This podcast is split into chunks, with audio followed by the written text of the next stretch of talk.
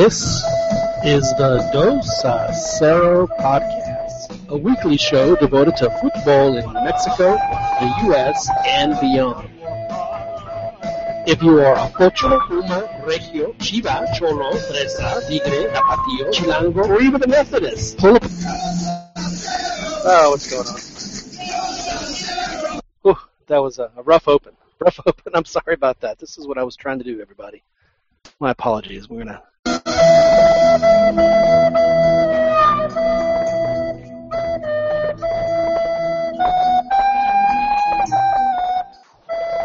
Well, as we said, this is the Dos a Football Podcast, our regular Wednesday edition. Thank you for joining us. Uh, my name is John Jagu. Uh, last night we had a preview of the Mexico-Korea game in uh, Brasilia at the Garrincha Stadium, which is actually kind of cool that they have a stadium named after Garrincha, who, for those of you that don't know, was uh, probably kind of a Pele, Maradona, and Messi combined uh, back in the 50s and 60s. Just an absolutely terrific player. If you get a chance to watch his highlights, I highly recommend it. But I do digress. Uh, we are going to talk about today what happened between Mexico and Korea. Not uh, at all good news for folks that follow Mexico. They lost 1 0 and were eliminated from the Olympics after the group stage. They've crashed out. A, as the coach put it, si lo quieren llamar un fracaso, yo fracasé.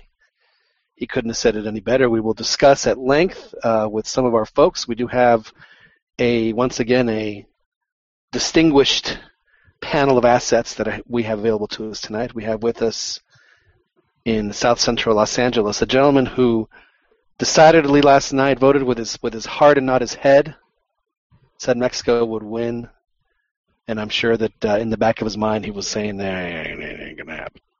and of course, we're talking about Joel Aceves. Joel, before you say anything, I feel like I should uh, at least give you a little bit of uh, of some. Uh, oof, oof, whoa, big failure. Joel, how are you? Pretty good, John, uh, despite the the defeat. It was, uh, yeah, it was, uh, you know, it was, you know, well, I guess we'll talk about it a little bit later. Glad to hear that you that you have your health though, Joel. It's a that's the most important thing. And and now is is is the weather yeah. as nice there at South Central as it is down in Escondido? Is it right around 80 degrees? Nice nice breeze. It's a nice breeze. Um, I'm outside barbecuing. Yum. It's um barbecue. Now, it's, did, great. It's great. Uh, did you feel uh, Daniel Preciado has joined us from Escondido? Did you feel like a a sudden gust of breeze from from the south, Daniel? Like maybe about 20 minutes ago. Did you notice anything? And like, wow, that was kind of weird. What was that? Because I think what it was was Brazil, the entire country collectively breathing a sigh of relief when their team finally scored against Denmark, and looks Is like that what that was? And, yeah, looks like they're going to go ahead and make it through. Uh, into the uh, the knockouts. So I think everybody in Brazil can can rest easy. They're up three 0 on Denmark as we speak. Daniel, you also, I believe, uh, yesterday in our preview show said that uh, that you that you hoped and expected Mexico to prevail. It did not happen. Who are you going to wag your finger at, Daniel, for for, for, for, for the loss? Who who deserves the wagging of your finger? Well, I guess first it's going to be Potro, obviously, I mean it's it's it's his team, but I mean if we're gonna pick a player, I think you, you have to start with Chucky. Um, I think that he, him and Talavera actually, um, and actually, you know what? I'll, I'll go ahead and a step further. Say uh, I'll I'll go on the limb and say if there's one player to blame more than anybody else, it, it'd be Talavera. Okay. Uh, so yeah, Talavera is who you have uh, you have decided to. Uh, He's going to be my goat put the contract out on. yep. Do, do you think that he should even be worthy of flying back on the plane, or should they just, you know, tell him, hey, we're going to one of those fancy spas, and then he gets in the cab and they just ditch him and they never see him again? I'm hoping that this is just the end of the. We'll see him with the national team. I hope this um, costs him uh, future call-ups. I hope. And you know who who that would pave the way for? The the the, the gentleman who's on the short list for FIFA Player of the Year none other than than Picolín, Pico Dios, none other than Pico Dios. Give give give him a give him a spot on the team. Deserves it. I see that everyone is giving me a full-throated endorsement of my of my. Honestly, My would it- request. would- can we can we say that he would have played that any worse? Can't say that. You know, and now that I think about it, I mean, you, you know, see, to me, the Olympics was, if they're going to use overage players, then to me, it's like, you know, uh, that's why I always thought that I, I thought Dano de Nigris would be a good option for for the striker because look, Dano, you're, you've had a great career. If we're going to send a thirty something, let, let's send a thirty something that you know ha, has a chance to chase a little glory. You know, maybe, maybe he'll be a little hungry. Maybe it'll mean more to him.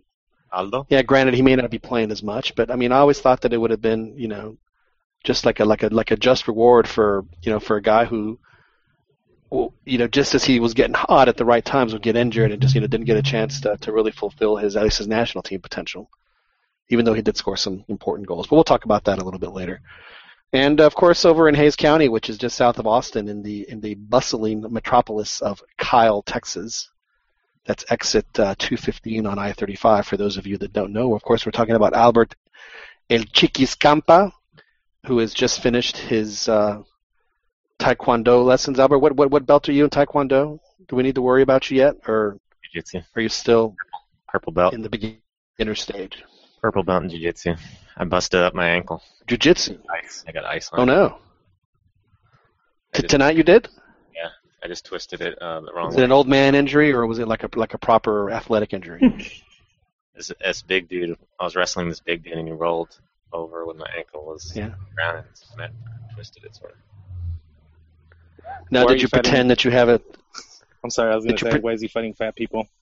Yeah, exactly. I was about to say, did you start feeling a little funny, and then you, oh, my ankle hurts, and like, like, or like, or like, like, like, you know, carrying the whole thing through because you're embarrassed that you felt a little funny when you were wrestling the fat guy. My wife said I cried like a little girl, or I yelled like a little girl, like ow, ow, ow, ow. Almost, almost like when he was rolling his weak ankles, man, on the on the on the pitch the or today. I think Now, Albert, wives, uh, you were very, very, very- like that. Yeah.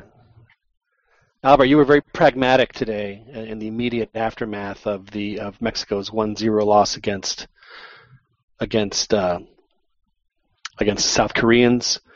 Now that you've had some time to mull it over, uh, who would you like to, as they say in Mexico, hacer leña de árbol caído? Which which árbol caído do you want to go ahead and start chopping up and, and, and, and making firewood out of? Well, I'll go with like the mainstream media. The real serious uh, blame has to fall on uh, a random fan wearing a Cruz Azul shirt in the stadium and in front of the stadium. They were actually talking about this in in uh, Jorge Ramos. Seriously, like meme type journalist journalism, talking about a Cruz Azul guy cursed the national team as if it was real news. So you're so I, I believe what you're saying is y la Cruz Azuleó. Exactly. Yeah, I think that that's uh, well, you know, they, at least they didn't blow the lead, but I guess uh, in essence it was like the whole uh, the whole weekend was a big Cruz Azuleada. I wonder if Juan Uribe's with us yet. It doesn't look like he is. I guess he's still uh, he's still at practice. He can tell us all about how delicious the mango flavored Gatorade was down when he was at the what do they call that place? The uh, Academia de Mexico, or, what, what, what's what's the name? What's the pompous name they have for their for their academy? Joel, do you know? No idea, sir. Do so. But it's it, it, it, it's it's it's it's it's like it's like a very very uh, very conceited title. I know that it's a very they're very full of themselves down there, which is fine. You know, they they have every right to be. They've they've done well with that. Um, now here's my big issue with the game, and uh, and this is where I, I I was watching and I just didn't understand. I didn't understand what Mexico was trying to do. They would have a breakaway and then they would stop and then they would slow down and let Korea get get reaccommodated, and then they would, you know, try the low percentage centers into the box, which uh, didn't work. And then my other my other big issue was why on earth, if, if you have two bad forwards, why would you play them at the same time? You know, I'm looking at Brazil right now. Brazil has a bunch of really good forwards and so-so midfielders. They know that they're going to dominate possession, so they can, they literally came out in a 4-2-4 formation and they're winning 3-0 you know they're they're they're they're doing what what what they're what they feel most comfortable doing, which is attacking and and creating. Why doesn't Mexico? And I'm not just saying a Potro, but it seems like it just you know there there are very few coaches in Mexico that understand that. You know, why not put the players in, in, in the position where they're most comfortable, where they can do the most damage? And it seems like they always want to force square pegs in, into round holes, and, and it seemed like we saw that like, with with uh, with Potro. It seemed like he was a coach that you know that might work with you know 16 17 18 year olds but when you're when you're dealing with professionals you know maybe it's time to uh, mix it up a little bit i was, I was a little disappointed with uh, with with with with Potro and how he he managed uh, not only the, this game but the kind of the tournament kind of the whole post qualifying preparation it doesn't seem like uh, he i'm not going to say it was over his head but i think that he uh, made some mistakes that uh, were, were, were were quite avoidable, and now we're seeing the uh, the fruits of his labor, and it's uh, it's very unfortunate because I think that the team did have some talent in some in some places, but it didn't seem like it. They were able to really mesh and gel together because again, he was bringing in guys that he hadn't been using in the whole process for whatever reason. So you know, he just brought these guys in for the uh, for the Olympic tournament. Just a very bizarre and kind of baffling uh, set of decisions that he made uh, since they qualified back, which was like two years ago, or was or was it? Or I guess it was last year. So they had they had time to to mull it over. Joel, you you say that the, the team just lacked confidence. Would you care to expand? Yes, just watching from the first game against Germany, it just it felt that. It, I, I think at the youth level, Mexico shouldn't they shouldn't fear anyone. They they've already beaten all the all the top teams. So I I do feel uh, perdonaron. Um, you know they they became overly cautious, but but I think that you know for for youth level Mexican teams should be more just overall more confident when you know in their approach to to the other games and and you even saw with Korea they they were they just pretty, pretty much sat back. They they knew if they played Mexico, you know, toe to toe, that even diezmado Mexico would be favorites. So I think that says a lot, but like the overall mentality of our players is, is just not there yet. One thing I noticed about the, the way that the Koreans played today, and uh, maybe y'all notice this too, is that they they, they were just hell bent on making sure they didn't make any stupid mistakes. You know, you know, they they knew they were going to lose possession. They knew they weren't going to, but but they didn't want to make that careless pass or or that you know the the, the loose. Yeah. That that's a sign possession. of, of you know respect. They they respected Mexico. They they know how dangerous Mexico can be. They're good on. The, it's true, and uh, on the defensive end. Go ahead, Albert. They're really good at uh, anytime the Mexico players got the ball in the middle, like Cubo or uh, or that other dude in the middle, they were quick to deflect or quick to defend or quick to not close any openings for a shot. All their shots were not even. I think one trickled into the goalie, but they were all deflected or not on goal. So they didn't get on. Right. They Mexico only had I think two shots on goal the entire game. It's it's hard to win when you only have two shots on goal. Of course, Korea only had one shot on goal and it went in. So there's that. Um, now you're right, and uh, the other uh, tactic that I noticed that the Koreans uh, seem to do really well with is that any time that the like you guys said that you know the, the two whether those Marco Bueno or or, or, or Cubo, whenever they would have the ball they would get swarmed and whenever the wingers had the ball they get you know double team or triple team. Now when I see a double team or a triple team I get a little excited because I would think that the that the players would, would recognize that and put themselves in position where the other team is not. But unfortunately, for, for, for some reason, uh, this team was very static. They were expecting, uh, you know, I know that Chucky's going to get a lot of uh, blowback for not living up to the expectation that was set for him. And, frankly, uh, the expectation that's set for him is because of the fact that he's played really well, at least at the club level. And as for the past couple of years, he's been uh, one of Mexico's most dynamic players in Liga MX. There's no question. But you know, when a guy like Chucky is, is triple teamed and his plan, his teammates aren't moving for him, there's not much that he can do. I mean, he was sitting there on how many times where he's either trying to find a shot or trying to find a pass, and his entire team is watching him do it. You know, they're just, you know, you know, what what is he going to do for us? And, instead of you know, you know, trying to move off the ball or you know, trying to create a you know, that just a tiny bit of space to let him pass the ball. So, you know, Chucky does deserve a, a fair share of the blame uh, for uh, overall for for Mexico's uh, performance over the, the, the past three games. He does get one yeah. pass though, John.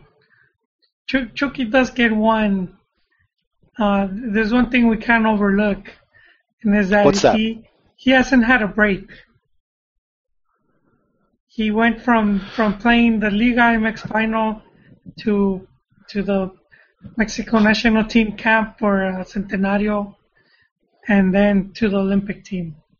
So, and you know, with the season starting early and all, he, he didn't. Well, really you know, I would agree with you. I would agree with you, Joel, but uh, you know, Chucky is not 53 like you are. He's 20 years old. I think he, he probably would be able to handle. But, but and, and, yeah. and, like you said, John, he also is coming off. He's literally been letting the, the league up like just before he got there. So I don't think we can but it can legitimately catch up point at exhaustion. Uh, It, it does catch up, and and Oh, there's no question. I mean, you I'm, I'm just. I mean, there's. Yeah, he he hasn't had a break. You're right. He's been going strong. You know, and all the fecha fifas, he's been on those too. So he's traveling to, you know, wherever it is that they go. Uh, there, there's no question that he he that he needs he needs some time off, and you know he's not going to get it now because. But you know, I'm seeing people saying, well, you know, Chucky shouldn't be called up ever again, and it's like, you know, that's. You know, th- th- th- this is the time when you lean on a guy like that, you know, to show him that you have confidence in him. You're not gonna, you know, why, why, why do we have another generation of, of quemados like we did in 2008. I mean, that that's the worst thing that you can do. So, um, I, you know, he'll he'll he'll he'll he'll get there. He, you know, Chucky has a lot of talent. There's no denying that. He's just really immature, and he needs to go somewhere where he can mature very quickly. And you know, if if, that means that he needs to leave Liga MX and go play uh, in a league where he has to be, you know, a little bit more self-reliant and a little bit more responsible, then maybe that could be the best thing for him. You know, we saw that with uh, Tecatito Corona, who was extremely immature, even when he was playing in Holland, and then the kind of light bulb went off for him, and he's, he's had a somewhat of a decent career ever since. Maybe we could see the same thing for uh, maybe Chucky has that kind of uh, of trajectory in his in his destiny. Now, uh, I wasn't necessarily too upset with Chucky not starting today and but I thought that he would be a, a better option off the bench. Not quite sure why they just didn't bring him at halftime. And my other qualm was why on earth would you take out Ponchito, who was having a terrific game? You know, one of the few players that when you're playing a, a team that's in a defensive posture like that, you know, that has the the technical ability to get around it or, or to see it. I mean, he was was was doing well enough to where I thought that if he would have stayed on his I mean, I was thinking, man, they're going to get one here, and then they take him off. It's like I just, I just, I, I, I found that, I found that decision of all the decisions today that that to me was the absolute most baffling decision. I would have taken, I mean, it just of all the players to take off, why take off the guy who's having this, who's having the best game? It made no sense to me. Yeah, Am I the only one that feels I, that way? I agree with that. His his subs are a little bit weird and sort of towards the end to bring in Fierro and I guess bring in all his guns. Well, see, and, and that's another thing. You know, Fierro and Bueno have played with each other on the national team since they were 15, right? They obviously have a really good rapport. So if, if you're going to start two forward, I mean, you know, Cubo hasn't played in in in a year because he's been on the bench at Dynamo since April, so he hasn't played. And then of course he, you know, they didn't play in December, so he's he had like nine months off.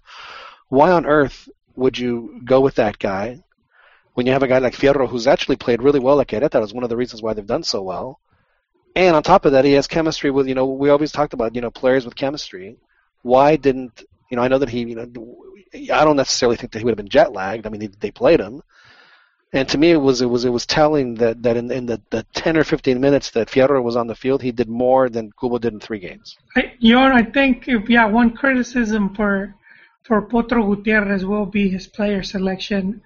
Uh, even though he did have a difficult time selecting a lot of the players he wanted, either because they all got called up to the Copa America, or Chivas just decided you can't have them anymore. But I, I think overall, this is something they should have been working at, you know, for months, and I think they, they just did a bad job of, of selecting the squad. Now, Joel, you think that this uh, this poor performance could be uh, tied directly to who uh, Potro's boss is, in the sense that he may not Yes, I- necessarily have the vision that. I, you know, yeah, and I wanted to bring this up, I almost forgot. But yeah, there, there was already rumors that if Mexico did bad at the Olympics, that uh, Baños and Cantu could be on their way out. They were gonna take a lot of the blame for for this whole mess. So uh, it'll be interesting the next few days, the next few weeks, if if something of that happens. And obviously, if those guys leave, pretty much Osorio is, you could count his days already if, if the guys that hire him brought him in. Uh. So, Joel, I, I believe that what you were, what you might be insinuating then, uh, for you folks that are listening on the Dos a t- Football Podcast live on YouTube, and of course you can download our podcast on iTunes. I believe it it sounds like that you think that there could be a, a, a complete uh, org chart redo by the end of the year, with uh, the three main spots in the na- actually the four main spots in the you know in, in, because in the national team could be reshuffled or just replaced altogether. Yeah, yeah, that that could happen. But I mean, I, I think it's gonna be. I mean, what's gonna be key? What happens? Well, after you know. Yeah. So so we'll see On a scale of one to 10. reacts. On a scale of one to ten, Joel, where where do you put Tuca Watch? Hey, you know what? You know what? Piojo's doing good. He he continues that with Xolos. He might just swoop swoop back in and and get the team again. He had an easy. Because uh, that was that was another of uh this and this actually was reported months ago, way months ago by uh by uh, Hernan Pereira, Jorge Ramos, and he's, this was when uh, Cruz Azul had offered the job to to Piojo, and uh, so- ¿Y la Cruz Azuleó? yeah, so this guy claims that his sources said that that they went to to Piojo and told him, you know what, you're like a Plan B, so just don't go to Cruz Azul. I, I don't know why. I don't know why they would. Well, he's, Not one no of querían Mexico's- quemarlos, I believe, is what it boils down to. And they were Yeah. like, so yeah, go take this other offer, whatever, and and uh, and we're we're bringing you back in, and he did. He he called it. So who knows if it does happen? But he was already reporting something, so there might be some truth to that. But yeah, I, Hmm. but those two Yeah. are going to be the main candidates. Uh, uh, but you know, you know how we are Mexico fans. We we like the flavor of the month, and if Xolos continues to do good, people are just going to remember the good times with with Piojo again. Before he sent his uh, his political tweets, you know, ever since those tweets happened, uh, things have not been going well for, for the Mexican national team. Karma. Yeah, with that, and of course the uh, the puto chants that are that are getting more and more scrutiny, which, uh, for better or for worse, Karma you again. in my opinion, for worse, because you know, if, if if people decide that it's not something that they want to hear and they get sanctioned, why would you continue to do it? I'm actually believing in this karma stuff. Andrea Fernandez was saying it, but then uh, whenever Hope Solo started tweeting, gramming stuff about Zika, she's, she she let one go through between her legs. Yeah, there's there's uh, no question that there's that there's something to that, and I- and I and I it wouldn't surprise me at all actually if uh, if Brazil, um, if the women win a gold medal and the men don't in soccer at the Olympics. So you heard it here first. you heard it here first. Mendo, Dempsey will be upset. Ay, pobre Clint. Yeah, I got a I got a comment You'll have to. real quick. The uh, We have a comment. Yeah, on Chucky, the t- two two things on Chucky. The uh, the goal, even though he was chasing down the uh, the guy who just who, who scored, wasn't really his fault. I mean, he was he was hustling back. Um, the guy just had a step ahead of him. But if you look on the replay, there was a defender that was sort of screened off by a Korean player who should have. That was a great play by the by the forward. It was it was terrific. should have if that Mexican defender would have gotten past that screen or whatever he was doing, he, he should have helped uh, Chucky out. So it wasn't fully his. Oh, he would have he would have cut him down. There's no he had he had the angle. There's no question. yeah, and then uh, yeah, I mean it was just a great play. I mean, go ahead. Yeah, and then secondly, uh, I, I really sort of don't like this whole. And I thought I thought Mexico was getting past it and getting rid of it with with Rafa leaving and Osvaldo Sanchez leaving and and all this sort of element leaving. That uh, Chucky brought it all back whenever he went and got mad. The game was already done. He got mad because the Korean guy, You mean being an ardido? yeah, Nardido, and he went over and like bumped in, even about to fight the Korean coach. Tried to take the ball away from the Korean, and, and he was just mad. You could you could tell, and then get red carded. And that was just like a messed up play, man. That that's really out of all of his play and all being on the bench and He everything. did, he, was- he did look mentally weak right there, Chiquis. And then you have, uh, you know, teams from Europe, especially top teams, I they take they take those small things into consideration how how you react. Yeah, how, that how you wouldn't be a play small when you're thing. doing That'd be that. a yeah. and and they they see that and and you know they the mentality aspect that that was one of the rumors a while back when uh, when Barcelona had not wanted uh, Neymar uh, when uh, I think Manchester United was bidding for him and and uh, he was he was hoping out for Barca and and that was one of the things that they said that uh, he was partying too much and that like his mentality wasn't all there yet and he he decided to, you know, I don't know if it's buckle up or buckle down, but uh, se puso las pilas and, and uh, you know, he turned down some offers from top teams and and he proved he proved himself and and they they took a gamble because it was a really big gamble because you know the the numbers that they paid for him undisclosed. And and to be honest with you, frankly, I'm still I'm, I don't necessarily think they've gotten their money's worth, in my personal opinion. But that's it Yeah, but but that's a you know topic for uh, for another show. But but for you know you had uh, Pachuca vice president uh, Andres Fassi and and you know he was he was promoting Chucky saying how he was he's he's he was going to be Mexico's biggest transfer fee ever, which uh, right now is Jimenez. But uh, yeah, he was expecting it to be upwards of 30 million. So and, and I think, And I think that a lot of us were expecting Chucky to have a, a big a big summer to where that he would command that kind of fee, and obviously that uh, but to me, that's I, not going to happen. I think he missed out at the Centenario. I think that was where he had to make the splash, and it just that he couldn't, you know. It's just like Yeah, it didn't happen for him there, and uh, another another another you know series of baffling decisions as far as uh, formations and tactics, and uh, we've we've talked about that ad nauseum. Now, you know there are some positives that that we saw out of this tournament, and uh, namely the fact uh, that uh, Saucedo and uh, Salcedo rather and uh, and Montes. the the Monterrey kid Is that one? no. Luis Montes, yes, they were terrific. I mean, Yeah, I mean, terrific. solid. I mean, to the point where, where I, I wouldn't, I wouldn't mind, I wouldn't mind at all if, if, if they became the partnership on the national, like on the senior national team, at all.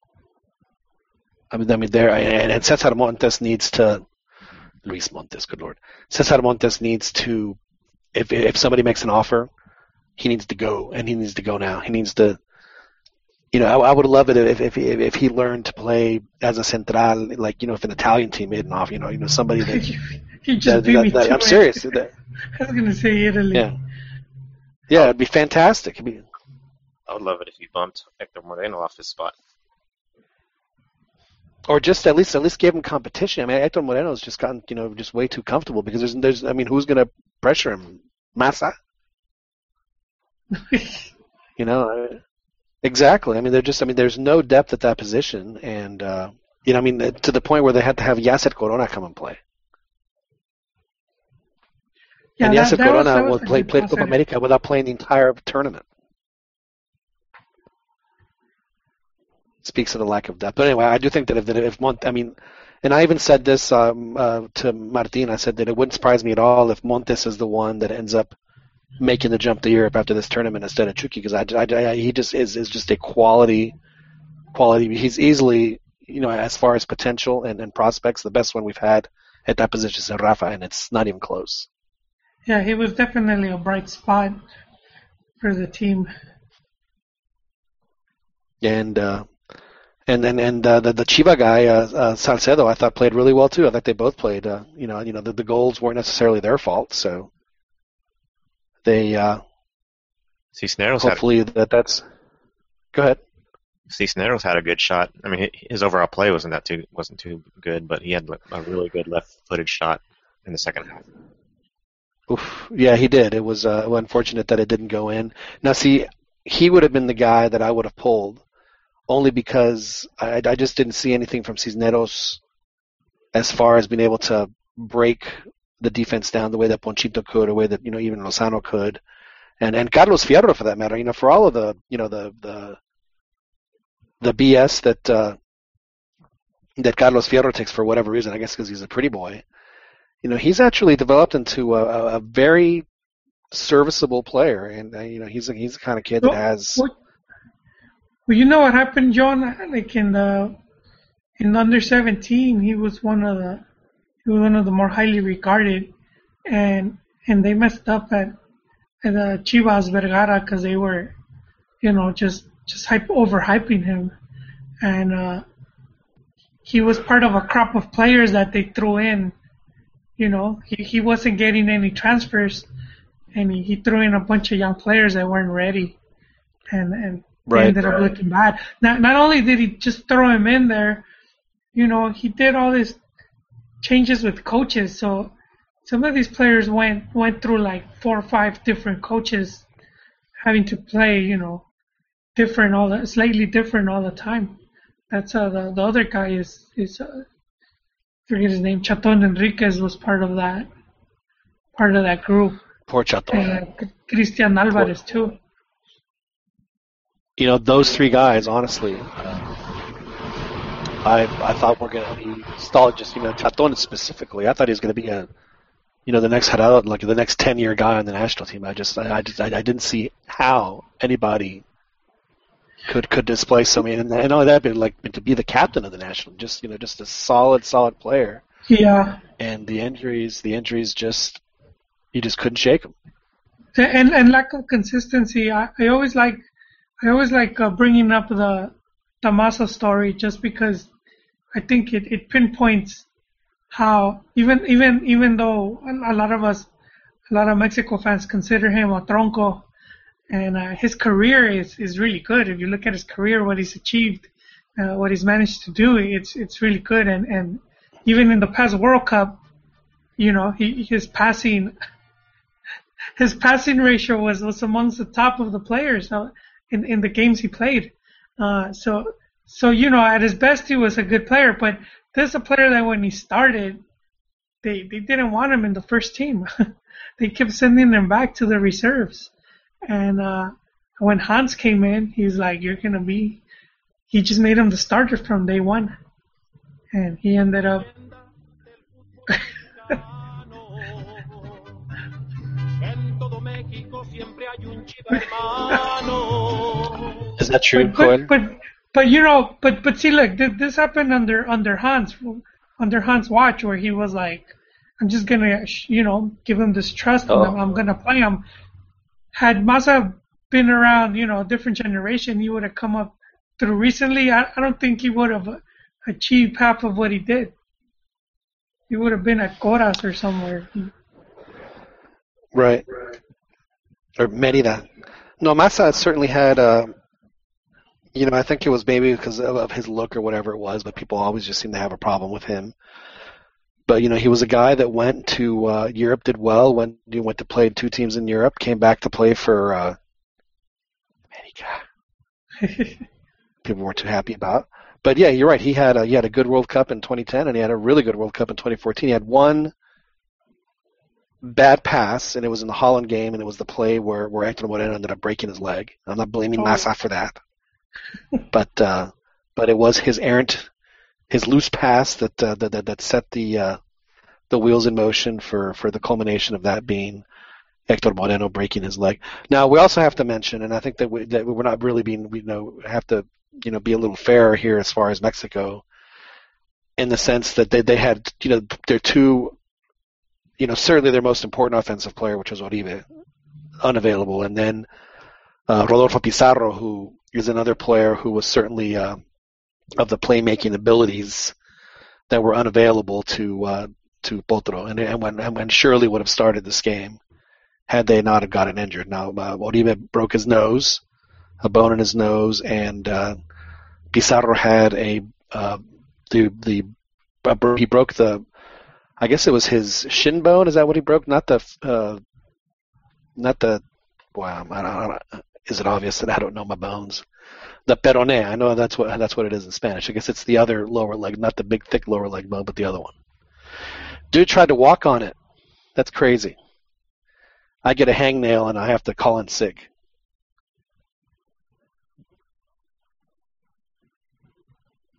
Different definitions of man, of course.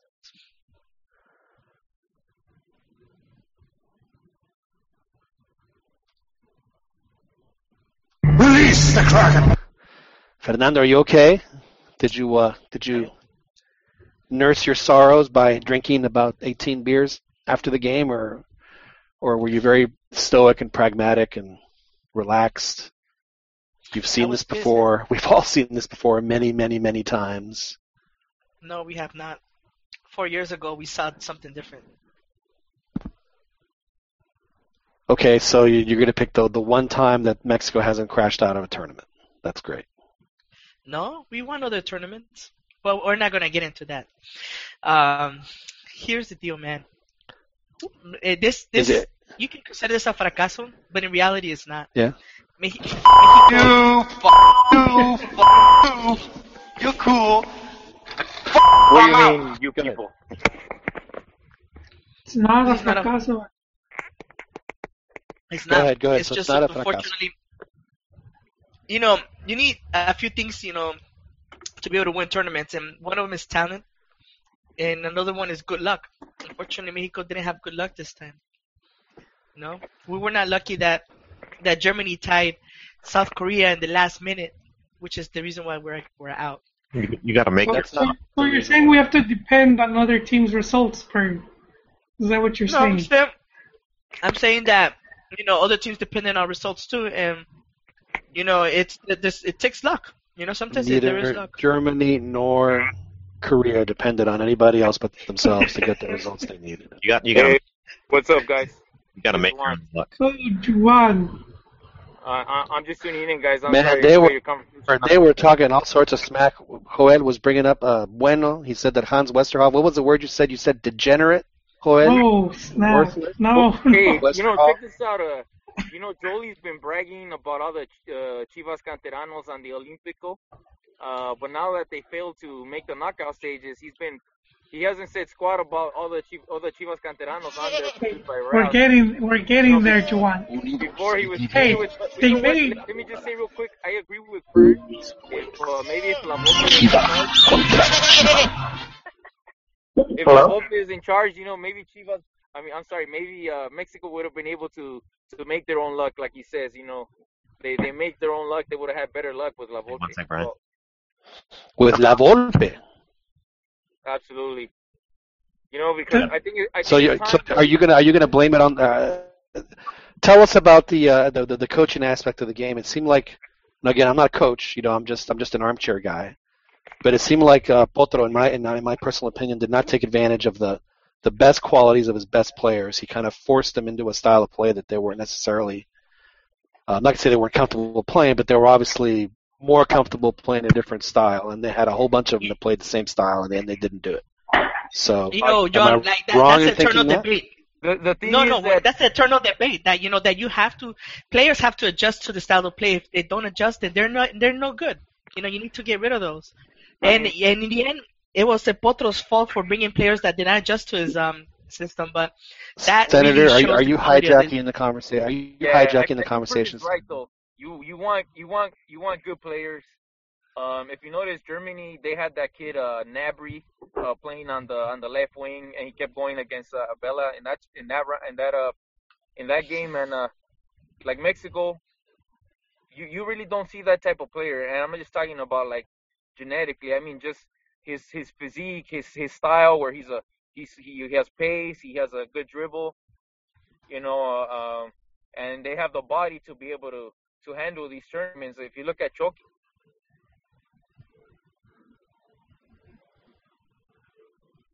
Se cortó.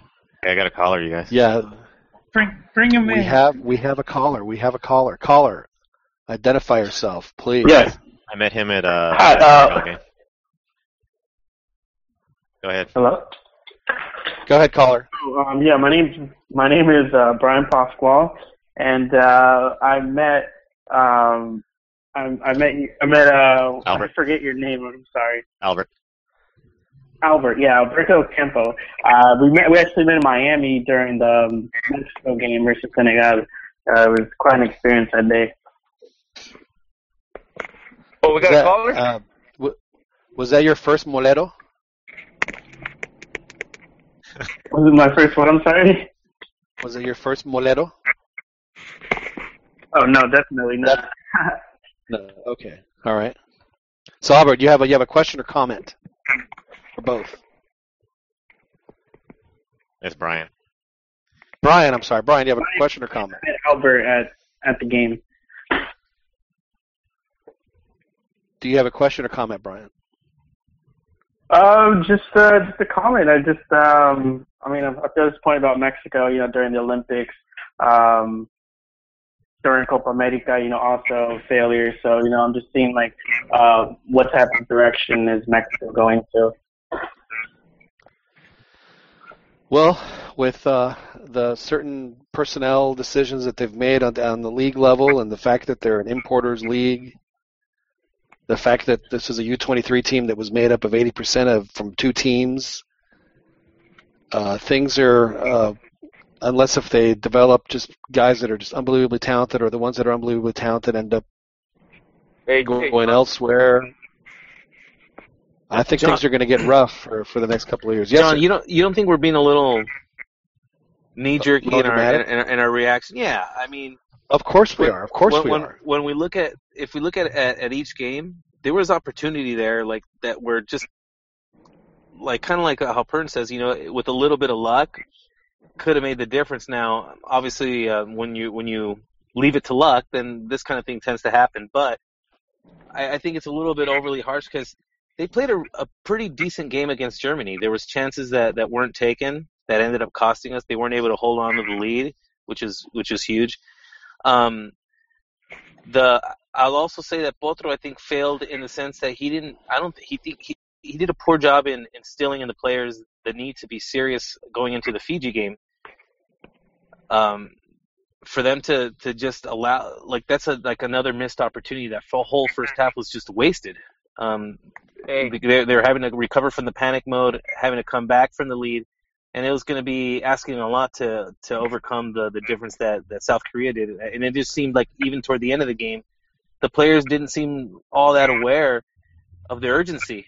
They they they had the game like locked in as far as the results go, but the goal differential was was still. I, I'm surprised that it it wasn't at least mentioned at some points. Like, hey guys, we need to keep at it.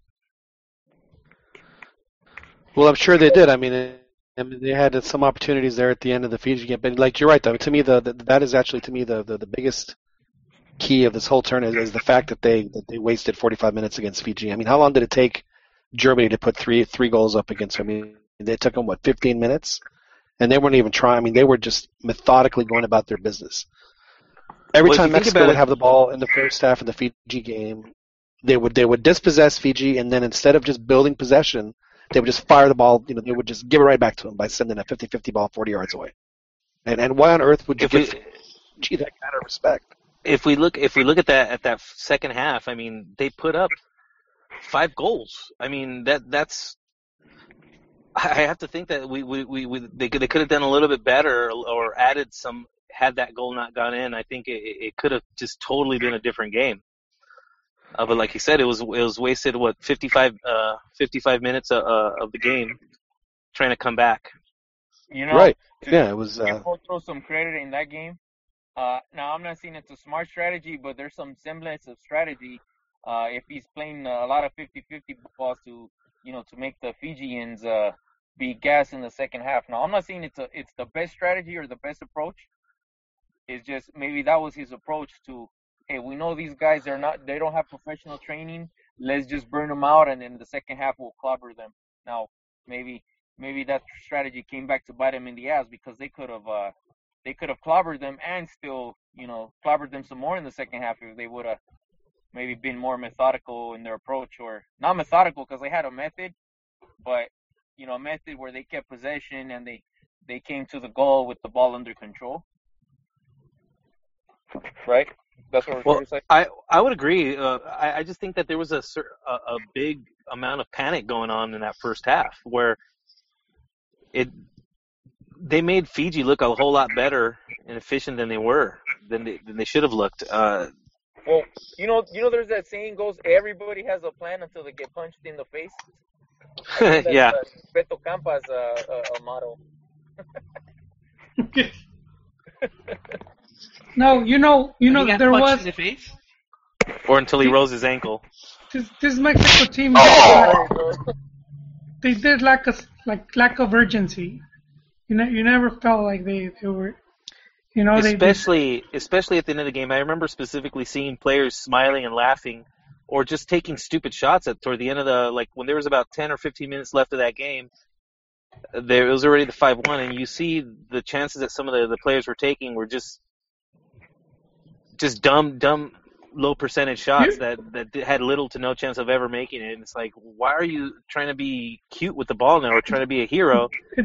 Stick to the plan. Like you, you guys are, you guys are bringing in goals already. Just keep at it.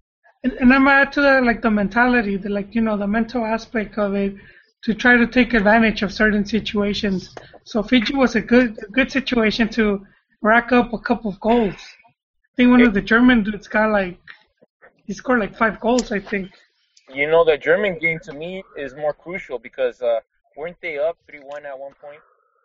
No, they were only up 2 1. They could have been up 3 1, but Chucky, Chucky fluffed it, right? with his Pachuca training, decided that he needed to, to settle the ball before he shot.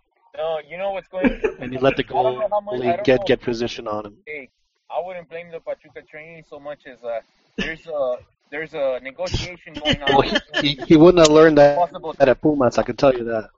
Uh, well, you know, what, what did Lalo Herrera do? He was practically invisible. Lalo Herrera, where was he? Lalo Herrera scored a goal this past weekend. I don't know what, what, what you're talking about. I'm talking about with He scored a crucial goal. But look, look, John. What I, what I was gonna say is that to me, the Germany game is a crucial is a crucial uh, point that they choked because how many times is uh, how many? Let's say they never scouted Germany, but as soon as you saw the game, you saw that they were going to Gnabry the whole freaking time. How could you not shut that down? You know what kind of uh, of uh, lack of tactics does a coach have where he cannot read that situation? Like, all right, I'm just gonna I'm gonna adjust my You tactics. mean, why aren't they to double team him? Huh yeah, Why aren't they to double team him? They don't need to, dude. You just you just mark him, man, mark him, dude. What's what's wrong with the coaches? Dude, they were man marking him. The dude was running right by him. Well, you know what? You take a you take a hacha to his leg, like like Jolie said. Hey, ese güey lo que ocupa es un hachazo. He said it in the uh, I don't know if it was in the Chivas chat or I I did. I used the p word though. oh well. Wait, I don't, I don't, Which I P don't word? want to get banned by Huh? banned by- I said Which P word? putazo. Uh, there you go. Oh, I can see Juan's Hey, this this is a family show, gentlemen.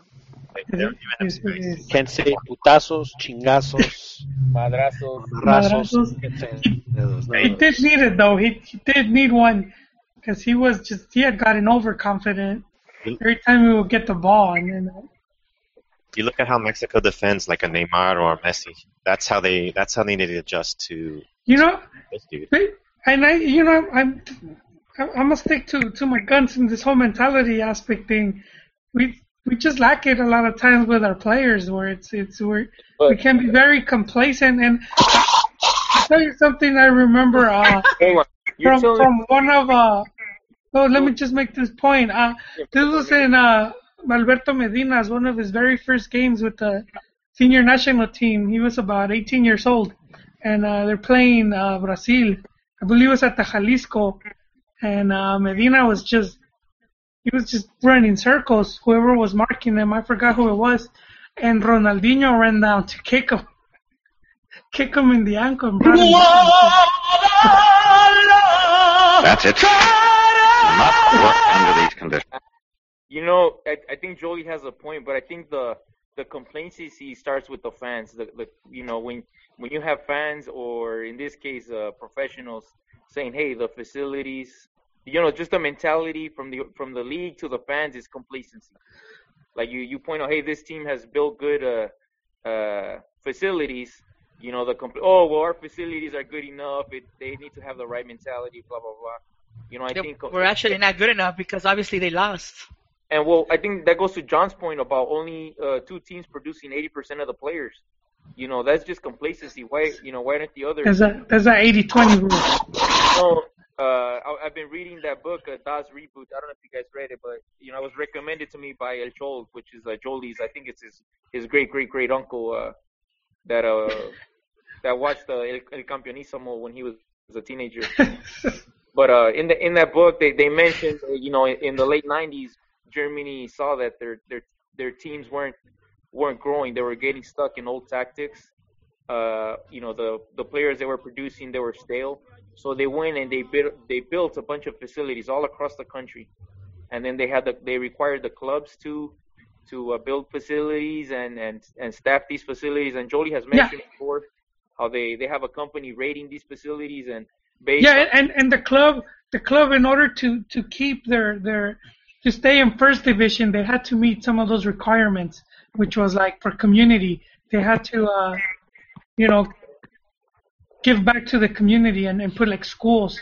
So so you could go you could go to the local school uh, to get like coaching licenses.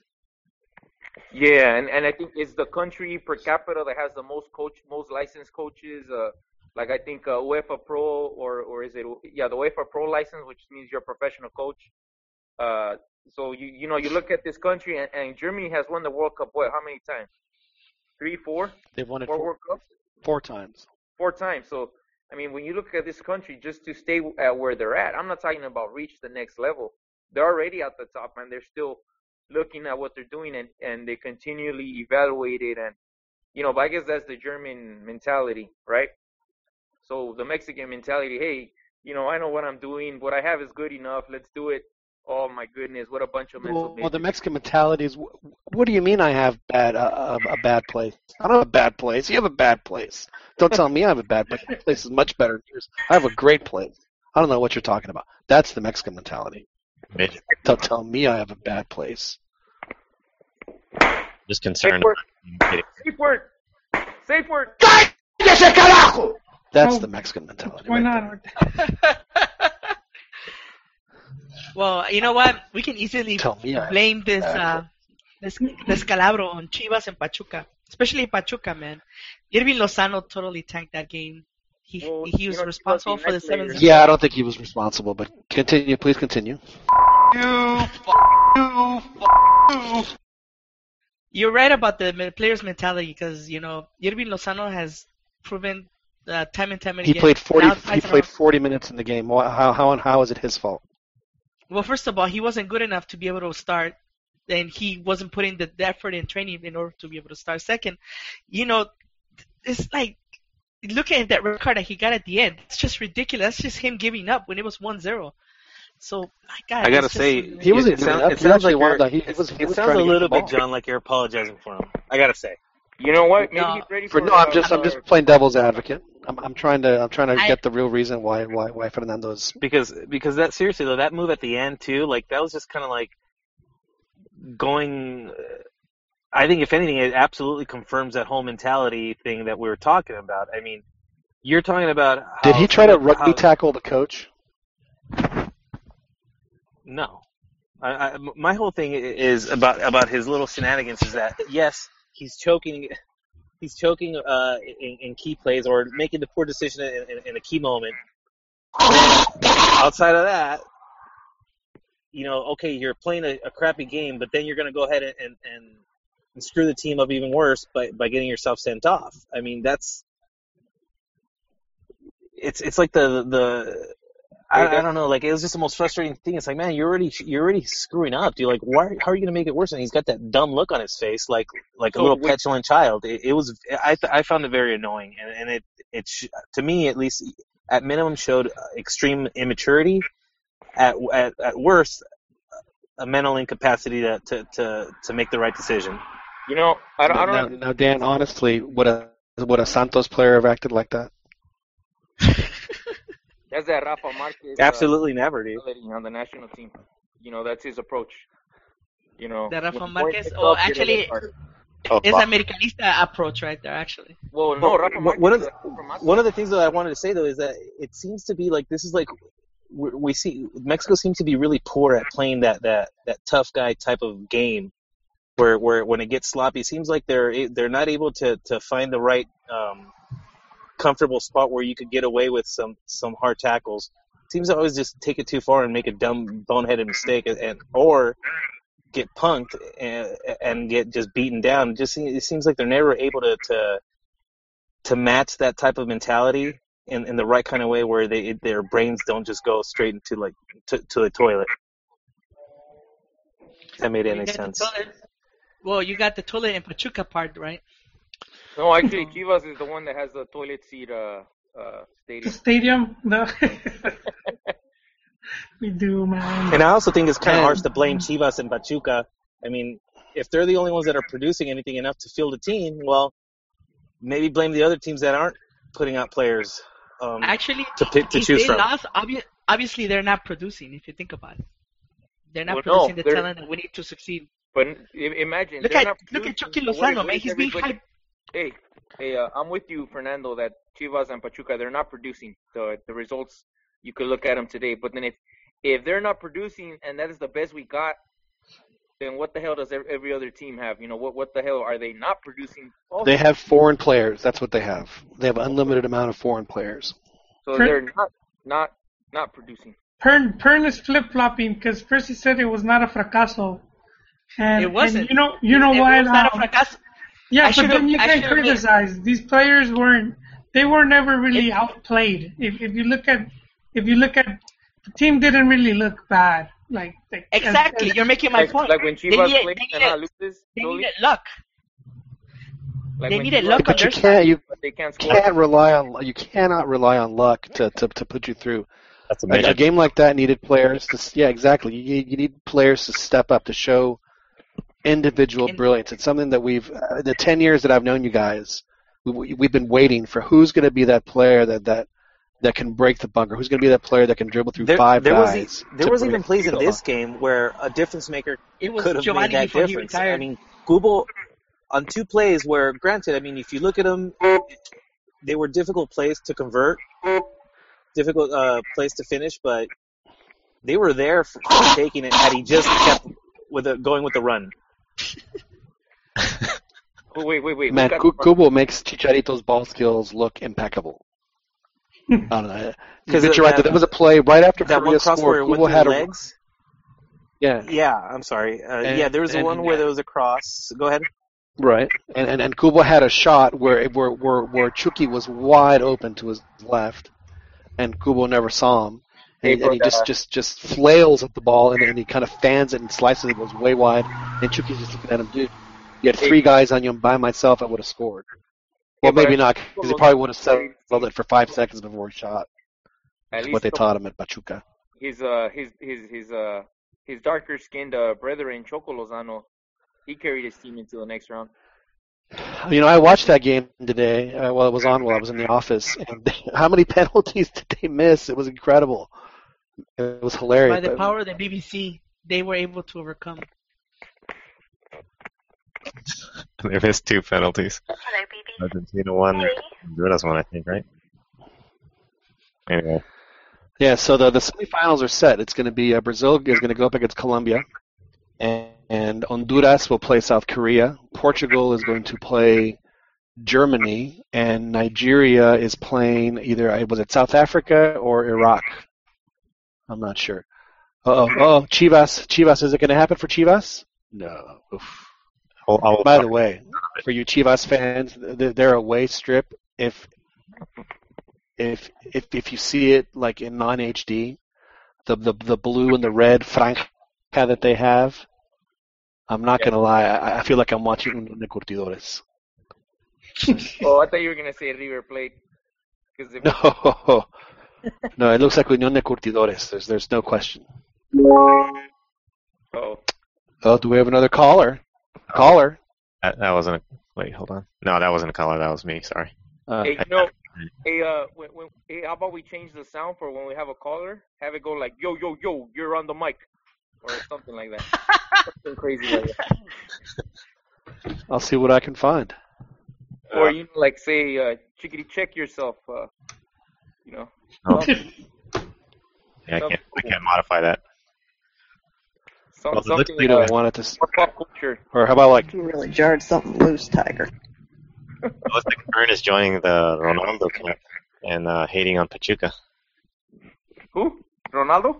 Pern, Pern, Pern is uh, joining Roni camp and hating Oh, on well, Pachuca. of course, dude. See, they So both- Ronnie just both Ronnie just does it to mess with Juan. And to and to so glorify. Juan, you, you never told us Fern Juan, what, actually what, what flavor the Wait, what wait. flavor the Juan, refreshments were in Pachuca. Juan is a Pachuca lover? I thought he was a, a rebaño sagrado. Juan Juan has taken some of his kids. They're in the academy, man. He's Oh, gonna- so you you betrayed your team for because of that? Oh my God, Juan! You, you missed, Unbelievable. Dude, you dude, missed episode this week. I think that we had this conversation, Fernando, when you were uh, you were uh, watching your, your boyfriend Barry give a speech, so you missed out. I don't know what you're talking about, but holy cow, Juan! I don't believe it. No, no, no, no, no. Here's the thing. Well, we were talking about facilities, and obviously, uh, the the Chiva and the Americanistas they couldn't handle that their facilities were inferior and their lack of investment in youth, and you know, and I was pointing out uh, how that's why the first thing I mentioned right now was about the, the German league, how all those world class world class clubs, including Bayern Munich, fútbol mexicano. En todo México siempre hay un chiva hermano. and let's just put it this way, Fern. Uh, these guys are huge rustlers. de Guadalajara. Hey, though, They're from what Joel I don't know. From what Joel was saying earlier, though, it sounds like uh, Chivas. You know, he was saying Chivas is hyping hyping up certain players, and they're not living up to it. Uh, America used to be known as the team to ruin players. Is Chivas the new team to to ruin these guys, or what? See, I always thought that was Monterrey. You know, I actually thought it was a Pachuca. Look at what happened today. the press tried to hype up Chofi. Chofi, uh, what the hell's his name? I forgot already. Chofi Lopez. Chofis. Yeah, they were. No, it's they were, Lacho fees. they were It's trying actually to hype Lacho him up, fees. And uh, Almeyda basically shut him down. He said, "You know what? When this guy does something in his career, then we can they can then we can compare him to you know Messi or somebody great." hey, but then Almeyda goes and gives him the number ten. I Well, mean, hey, without even earning that's it. different. He didn't go out and say, "Hey, you're the best." Okay, you you got the number ten. That means that you have the qualities uh, to be the number ten for this team. Now it's now go out on the field and show it. Yeah, Wait, to Jotoel. be honest, he showed Wait. What do you mean? What do you mean not even earning it? Who compared to who? Who else can Well, deserves to have that number That's, ten? that's a sacred number, dude. You, He doesn't, he doesn't, as, as far as I'm concerned, no one right now. he doesn't start, man. Make, make someone earn it. If you Well, ask me right now, I'm the coach. None of you get it. And you, you Well, that's why that's why the coach has been winning silverware, you know, because he gives the confidence. Wait, You he know? just won one. He just won one cup, dude. There's a Hey, half Julie. Dude, you, it's better than zero from the last nine seasons, man. You're three games into the season and you're having you're you're you're ringing you're sounding the alarm bells and it's it's a base is the same start as it was in Clausura uh 2016. Okay, were- but see, he's been were- with the team long enough so that this shouldn't be an issue anymore. yeah, but you know how the league works. The league is not about who earns the most points as a champion. It's who's in form at the time of the liguilla. Who's playing well. Right, come on, Joey.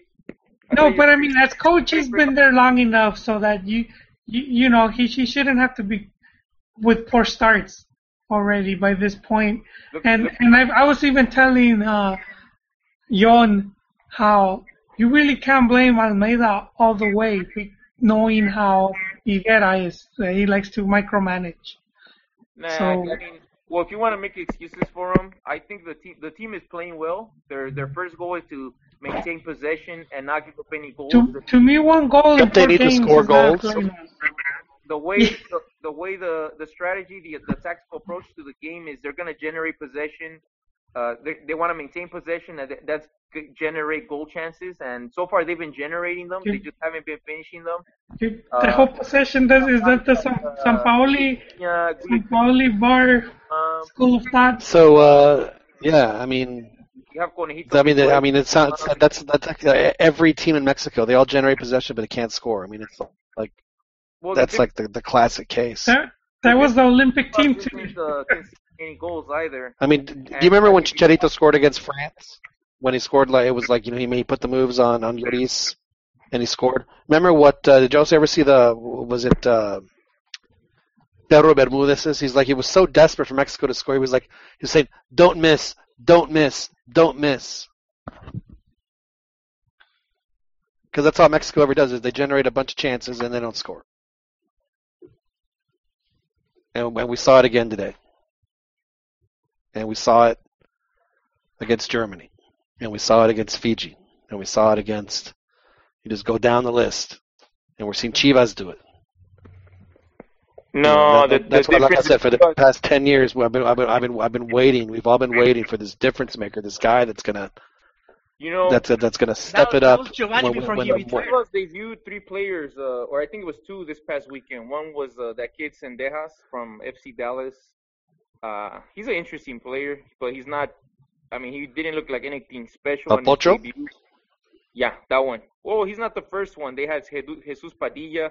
I think Carlos Salcido as well. You know, it's kind of his story is kind of shaky to me. I think Carlos Salcido was a, you know, might have might have a a U.S. Uh, birth certificate as well but the official record is there isn't.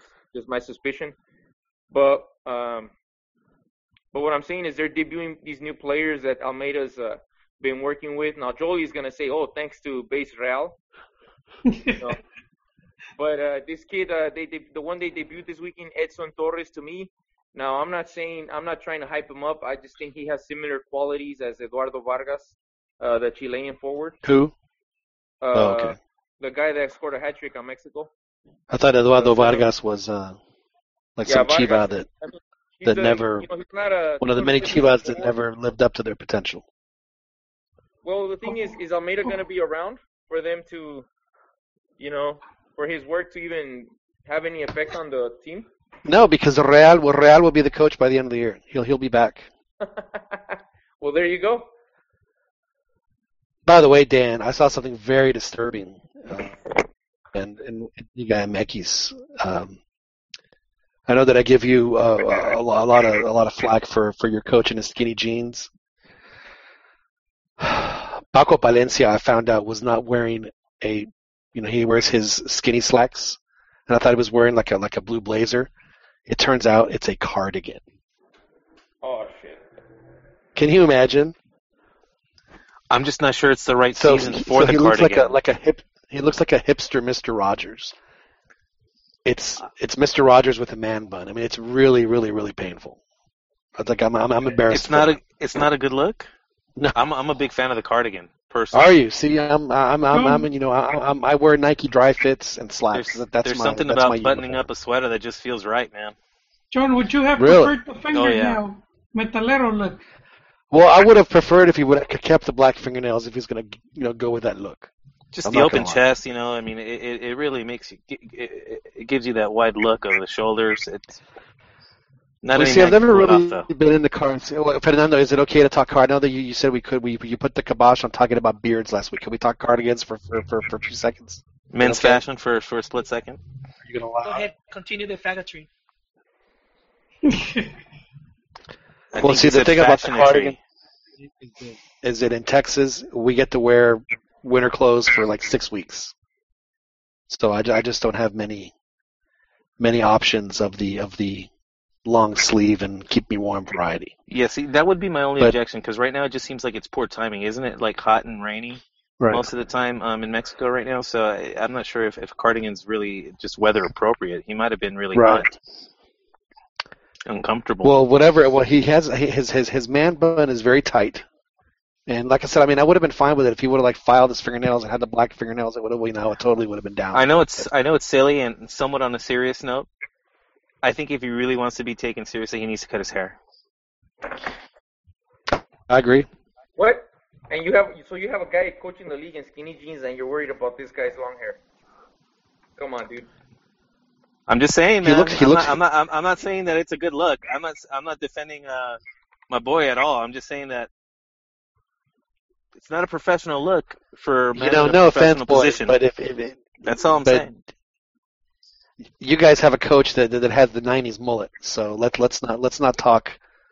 You know, if we're gonna talk fashion, fashion don'ts. That's what I'm- Again, that's a bad look too. Good lord, Look at look at La Melena, it's it, it's terrible. But I'm more concerned. And I'm watching about him on TV because right he's now. Mexican. I'm more concerned about Paco because I mean he seems to be the only semi-young coach, um, you know, that's that's in a in a good in a in a high-profile position. I want him to succeed. I really do. Do you think you And- should? Do you think and- you should go the full natural, the full natural haircut? Not full on. That's a little too um a little too, Too straight edge for him. But but he could he could rock like maybe like the the the. You know some of the looks that some of the kids are wearing these days, like some of those uh, faux What if faux hawks. what if he did like the like the Dutch boy, the Dutch boy look, where he like just cuts it like just down like past his ears, You mean where he put and his still you know parts in the middle. But think about this, John. If if if he wasn't concerned at least on some level, why did he lose the the black nail polish? This is this is true. This is true. You know, and of course, uh, you know, if uh, you know, maybe maybe, maybe uh, you know, maybe as as as Puma starts winning more, maybe he'll start you know losing you know more and more of his of his player identity. You know, this is going to be t- um um pretty pretty useful for future reference, John. In case you ever want to get rid of Pern, just start discussing fashion. You, we scared him off. And He you know left. he practically cursed on his way out, so definitely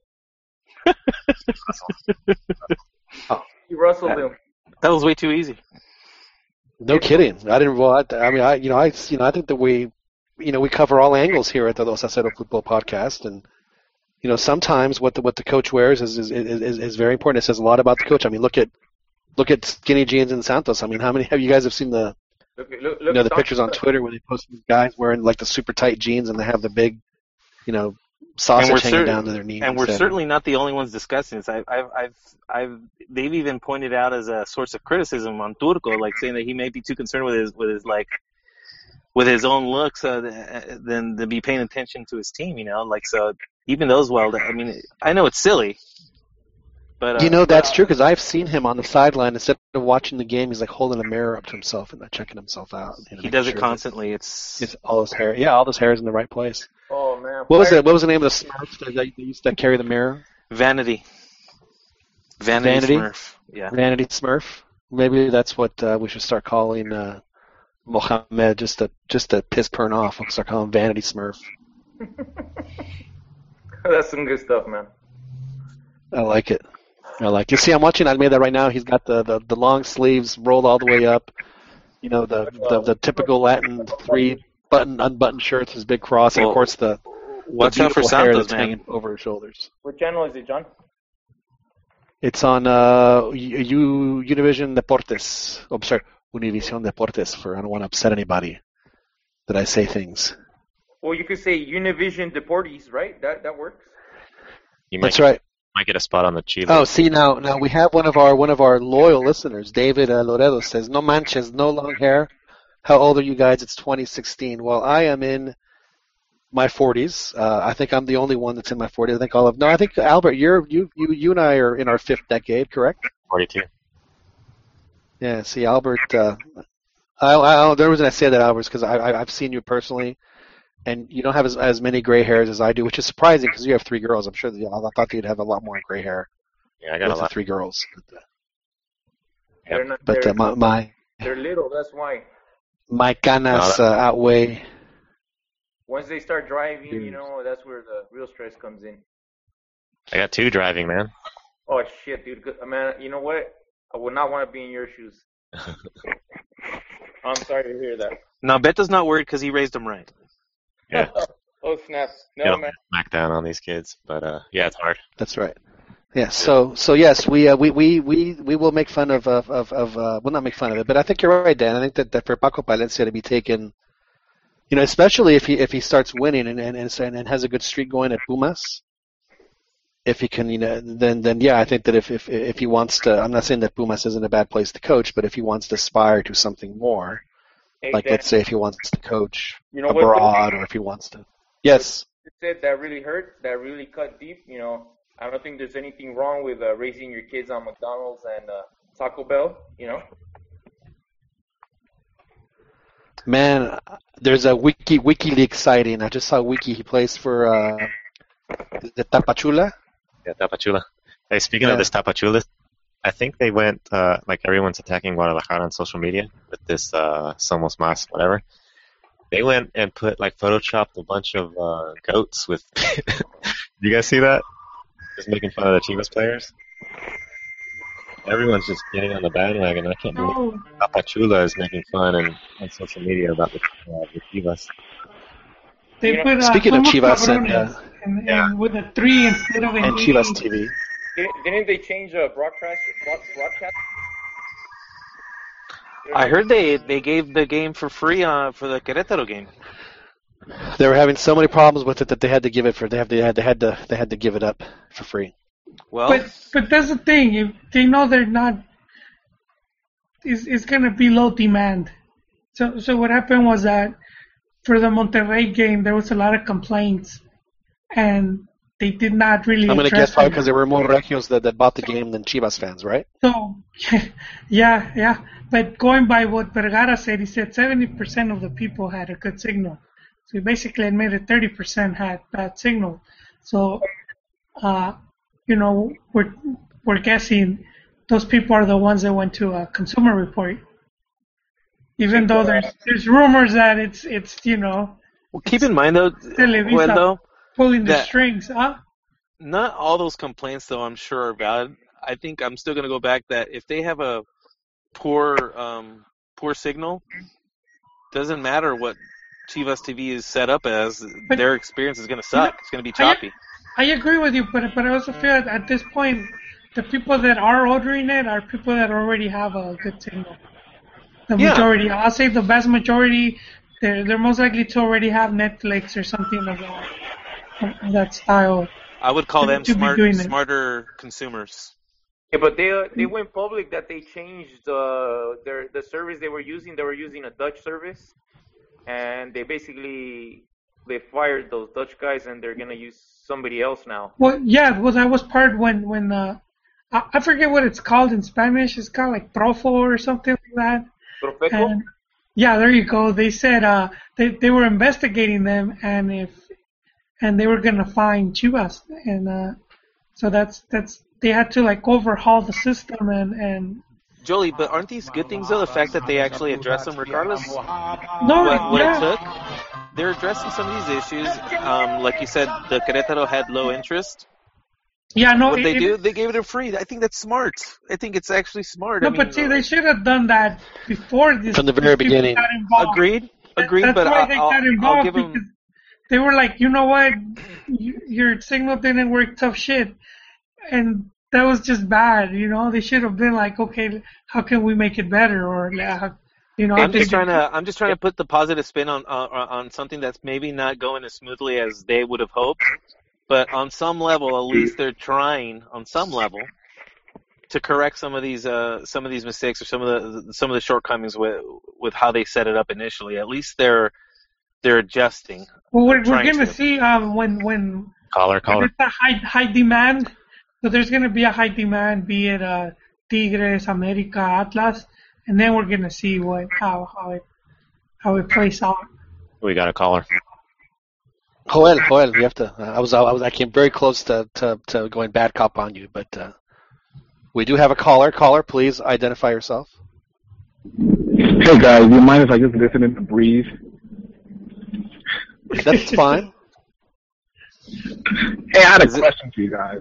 I actually meant to call in about an hour earlier, but I was a little bit tied up. Um, I have a question regarding the effect of the global market on soccer players. We saw Argentina kind of fizzle out. We saw Brazil fizzle out, and today we saw Mexico fizzle out. Um, how do you guys think that of the players being exported to, towards Europe is affecting the youth squads for the national teams? Yeah, I'll take that one. Well, that's a I'll take very that. interesting question. It's a, it's a question that we've discussed uh, You know, several think- times uh, throughout the course. Go ahead, Dan. No, it's not Dan. It's Juan. Come on, man. Go, tell, uh, Juan. Michael Two Peña Juan. this is a, a Man, I, all you Californians sounded like y'all have your same accent. I don't know. Hey, hey, what's up? Ese? Yeah, we have uh, horrible Lisa Ray accent, man. It's hard to kind of drop. I'm gonna, I'm gonna give you a bus ticket to California, John. Hey, but That- uh, you know what I? Can't you uh, give me at least a plane ticket, man? You're Mr. Moneybags now. Nah, dude, it's a bus ticket, man. Don't you know it's a bus ticket? A bus ticket to You're you're you're you're not you're not up to speed with the with the big soccer history and lingo. Hey, answer the But two question, tickets man. two tickets to Oxnard uh, means uh come get it, man. Tom. Oh, does it? Oh yeah. To Pacoima. I would rather have two tickets to paradise. As, as you were glad saying, to hear uh, you guys about talk about big soccer, man. All right, like to address. yeah, our- Juan, answer the question. Well, part of it, I think uh, the rising prices around the globe is making it more affordable for Mexican uh, youth players and just in general to move abroad. And I think so. You, I think that's why you're seeing it more and more. That's why the, you know, before the valuations they were too high for the European market. Um, so I think one is that. Two, uh, I think it's going to hurt the national team in the long run because these players, uh, the base of the team is no longer in Mexico. It's abroad. So then they come in. They're they're they're not used to playing together, even though they've been together for years. But like if you look at the Argentina and uh, Brazil, how they they tend to struggle. I don't think going abroad is actually going to help them. But the other part is there there's no room for them within the league, right? The youth players are being uh, with that new rule change. They're definitely Uh, being phased out. Now, the big difference between Argentina, Brazil, and Mexico is that specifically Argentina is that Argentina is an exporters league. They, they, they players are going to are going to bust their ass when they play because they want to get they want to go abroad, and that and that's the lifeblood of the clubs. And, The and they also don't have that many foreigners in their clubs. Right. Mexico, on the other hand, is an is an importers league, and more more so now than ever with their new rule where they can have as many as ten foreign players on the team. So I think that that more than anything is going to affect the the national team. Now I will say this: I think that, that this is something that uh, uh, tends to get overlooked as far as the national team with this new rule is that the, the players that the, the Mexican players, the young ones particularly, that, that that are able to emerge and still find a find a place on the starting lineup of, the team with this new rule are are, are going to have to be really good. Yeah. And whether or not you know we can have you know one guy, two guys, three guys, four guys, five guys, or six guys, whatever it is, that that that's going to be the, the only opportunity they have is is, is, is, to, is to show the coach before they fire the coach or the general manager before they fire Hey, him um, that they have the ability to to, to to play at the level more so than the foreign guy they just spend a lot of money on. What is the caller's name? Uh, Ismael Peralta, amigo. Oh, hey, hey, uh, Ish. I- I'll say like like going to your question. Um, for like Brazil, the way it, it affected Brazil was that was that uh they started exporting the players at a, a way younger age. So before they would leave like in their mid twenties. Now now they leave like you know sometimes even before their 16, twenties. 17. And Yeah. and what happened is that sometimes clubs they started like accommodating it for, for like what, what the Europeans are looking for. And and if you if we if we take a look at like the Brazilian team, at least a while back, they, they look like basketball players, man. They were all tall.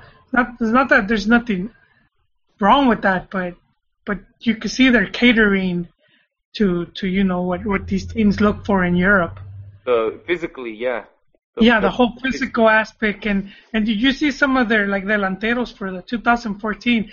I mean, that's probably the weakest attack Brazil has ever had with uh, you know that that one dude Fred and and Joe. Well, and just the fact were- that he was the other named Fred, yeah. Yeah, I mean, he, he didn't have a clever uh, nickname, right?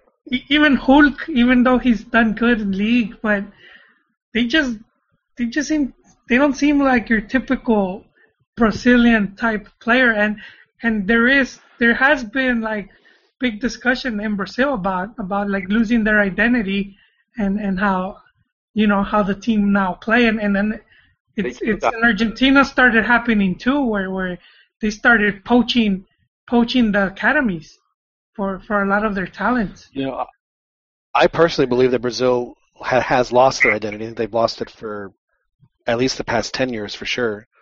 And a lot of that is because of the fact that the that the majority of their, you know, their superstar players do play abroad. It, I mean, I'm I'm I'm a child of the '70s, and I grew up watching a Brazil team that would have maybe one or two guys that would play in Europe. The 1982 team, I think, had three guys or four guys that played in Europe, and they were the best team I've ever seen, and I, and, and and it's not even close. And then they didn't even win the World Cup. It was unfortunate, but it's, yeah. So I mean, I mean, and and what what's tough for for somebody like me is that when you see a team like that when you're 10 years old, I mean, you think that Brazil is going to play like that for the rest of your life. You know, they, I mean, that that's always going to be the basis of comparison for you. And and sadly, because of the fact that Brazil is the the clubs have exported all these players, you know, and that there are 23 guys playing England or Spain or Italy or wherever it is, the uh, the the Brazilian flair that you that you know the the jogo bonito that everyone's been talking about it's just it's just not there. I mean, I think we saw it a little tonight because they actually played a formation that that that, that kind of brought out who Brazil probably wants wants to be, but just for whatever reason hasn't been able to show it. And you know, they certainly showed it tonight. I mean, they had a lot more a lot more flair tonight. So You know that that 82 team uh, uh, doing terribly at the World Cup is, is part of the reason why they uh, they went away from looking for those type of talents. Uh, well, they, they didn't do trying to- terrible. I mean, they they they got Yeah. Rossied. I mean, it's, it's I mean they were I mean every goal they scored was a work of art. I mean, they really was just a, they were tremendous. I mean, they just had a just they had they ran into a buzzsaw. They just caught him. It was unfortunate. you know, um, to address this question maybe a little bit uh, tangentially, is that uh, uh, it, it seems like every country that has won the World Cup recently, uh, uh, you know, going back, most the base of their players, they're in a world class league, but like the the main course, Domestic. together. Yeah, they're domestic and they play together. Like you look at uh, Spain. In the same club. Yeah, Spain, you know, had the, the Real Madrid and the Barcelona players who, even though they, they play in separate clubs, the core plays together and they play together for years on the youth teams. Uh, and then the same thing with Germany with their players. Uh, you know, most of them played in uh, in Bayern and uh, I think it was. Uh, It's interesting that you mentioned that, uh, Juan, because I thought, you know, that's one of the things that for for the past month we've been talking about. We were, you know, kind of glad that that, that that the Olympic team was going to have a base of either what was Pachuca and Chivas, but they didn't play the style that Pachuca plays when they play, you know, their their their their Liga MX games. So my question is, why not? I mean, i- i- if if the base of your team is made up of six or seven guys that play on the same team, why wouldn't you adapt to what they do? I mean, imagine imagine Spain. You know, they had that that tremendous run from 2008 to 2012 where they won two of the Copas in the World Cup because they played bar- the Barcelona style because they had you know seven of their out their outfield players were Barcelona players. Imagine say, no, we're going to be a counterattacking team because that's I'm the coach and that's what I like and that's how we're going to play. And and you know um but isn't uh, Aragonés and also uh, uh, Del Bosque on record kind of saying that hey uh, we knew the kind of players these were so we didn't really we didn't reinvent the way they play we We didn't have to do anything exactly. We did it. We, you know, we just we So, we, so that, that's why I get a little frustrated with, with coaches like Potro and Chepo and all these guys. Like, oh, we gotta, Especially yeah, we gotta, we gotta play this way because cause that's what I. Pl- oh, dude, it's not just Osorio, man. Chepo was the same way. Uh, I mean, even even Miguel Herrera was, a you know, to to a certain degree. You know, you know just was just you know, a huevo they had to play this formation. this is the coaching talent the league produces. So then that tells you that the coaching requirements in the Mexican league, there the bar is way too low. You know, and I think that's something that hasn't been addressed. Their their their their licensing process, I don't think it's uh encompasses enough, or it's it's a you know it just. I mean, basically, you just gotta take a course for six months, and even even if what, what did Galindo didn't he score like forty percent that they the the the new coaches were doing so bad that they stopped publishing the results. uh, in their in their exams. So I think they need to reevaluate their coaching process as well. When all the Mexican coaches, uh, you know, the Chepos, Potros, Almaguers, they're all basically clones of each other, and they're not. Hey, but Chepo's numbers, though, I know a lot of you guys dislike him, but his No, numbers I, I, they're very good. He's he's if you compare him to even level- current coaches, his his Well, stats well, are, well are Chepo right up has there. the same, but Chepo's story is the same everywhere he goes. He starts off great, you know, maybe wins a couple of things, does really well, and then they figure him out, and he doesn't make the adjustment, and they just go into this terrible funk, and it's and it's happened everywhere he's gone. But well, I mean, he was just been in Chivas and Toluca, and, and he won two two championships at Toluca, and at Chivas he he would always make it all the way to like semifinals, finals, semifinals. He, So I'm not saying uh, Chepo's a bad coach for Liga MX. Him and Vucetich are the best Liga MX offers. But then, what does that tell you when the league's best just simply isn't good enough? They, you know, Well, I don't think Vuce has gotten the uh, well, he didn't you know the opportunity. Yeah, he Yeah. didn't get. He got he got What does Televisa you? is what happened to him. Piojo, Piojo and Chepo were the most recent uh, league champions, right? Uh, so you know, so what does that tell you when the, the league coaches they're just not good enough? The Mexican league coaches. That's why I, I'm, I'm, I'm, I'm, I'm an advocate for when, when they fire Osorio, and they will fire Osorio before the end of the year. I'm, I'm, all- I'm all in. I'm all in for Tuca. I'm all in for Tuca. Hey, it's it's I, I, the whole thing going back to to what to Juwan. It, it's it's our culture, man. We, we don't have faith on our own. And and you you sent me that story man. earlier, the one that you linked up about uh this dude that's good friends with Tiburon Sanchez and uh Tiburon presenting his project, and they weren't they weren't even trying to listen to him and that that's pretty much across the board. I mean, it it took Palencia a long time to get, you know, to to get a shot at at Pumas. Chepo lasted a lot longer than any other coach in the league, either or outside the league, would have lasted. And we both know it, man. He Sven, the rope, the rope with the patience with Sven, it was a lot shorter. And Wait, you're now you're talking about national team. I'm talking about national team. Yeah, that's that's No, but we're, we're it starts at clubs though. I mean, if we're gonna have more more coaches, then it has to be at club level, and even even like for for the second division Liga de Ascenso, it should be filled with Mexican coaches, and it's it's you Well, have like if you you have all those dudes that fracasaron in in in, in, in you know in, in Liga MX, and then they just Right. send It's the just same coaches back. from the same pile.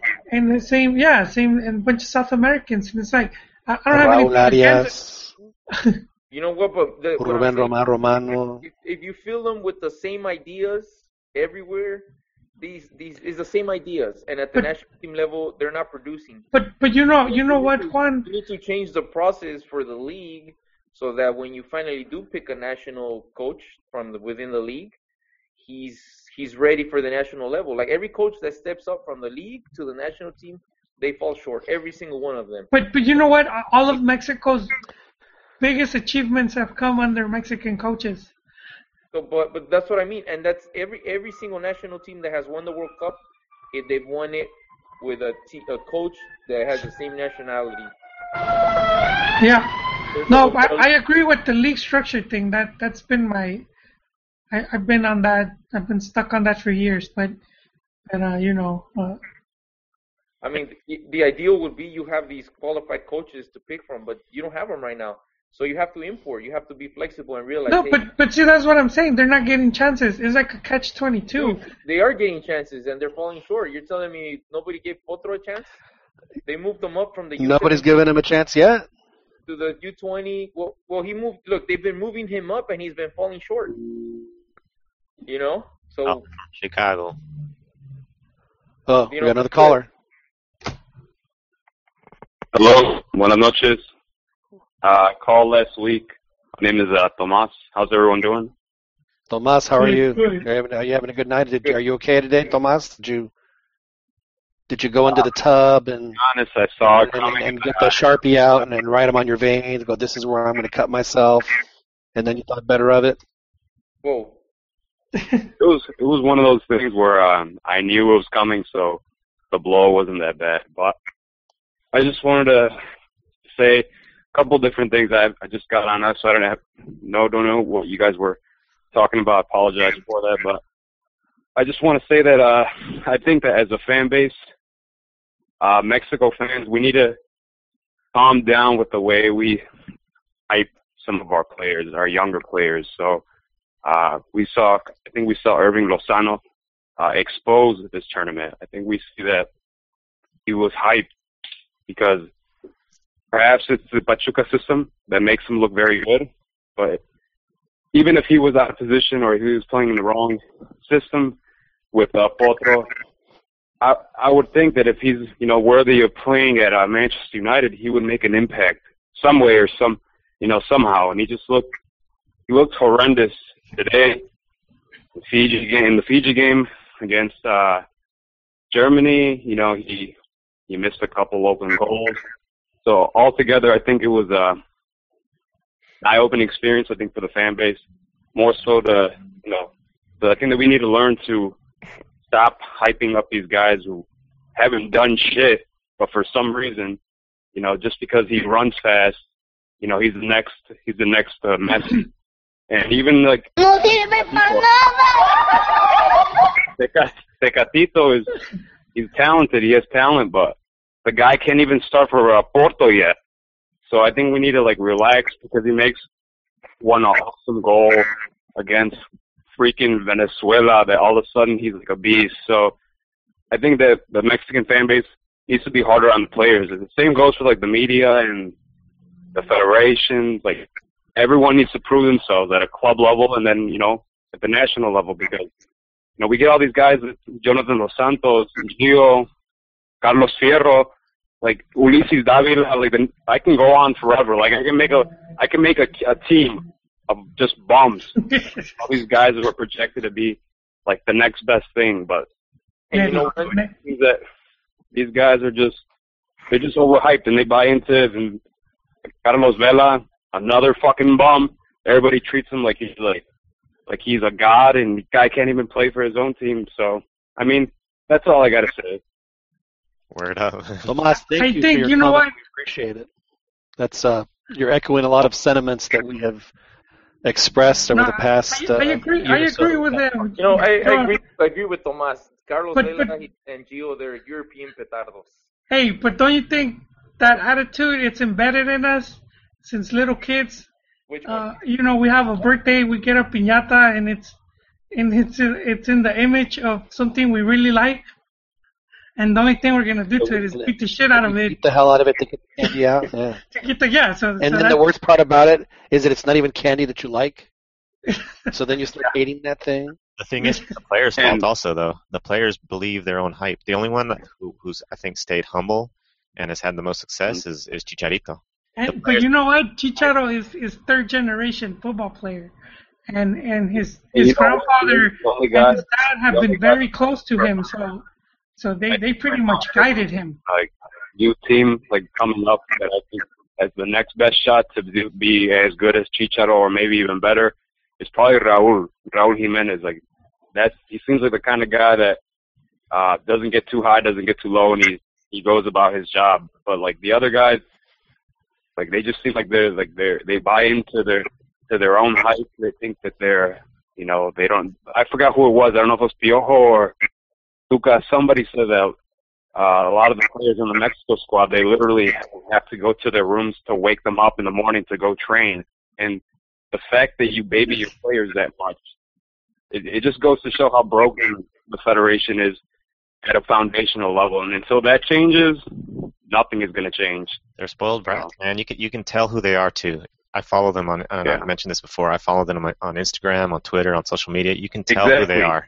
You can tell how they how they post their selfies, how they, they post about all this. Yeah, it's, it's interesting you bring this up because it's how Aquino he kind of got booted out of Rayo because he he he started like they had taken him out of the first team and instead of training he he took a sabbatical and, and he was he was taking uh, Instagram shots of he was sightseeing. Hey, that, you know, that kind of sounds like Pulido also. The only no, go ahead. pictures of himself in a, you know, in a diaper.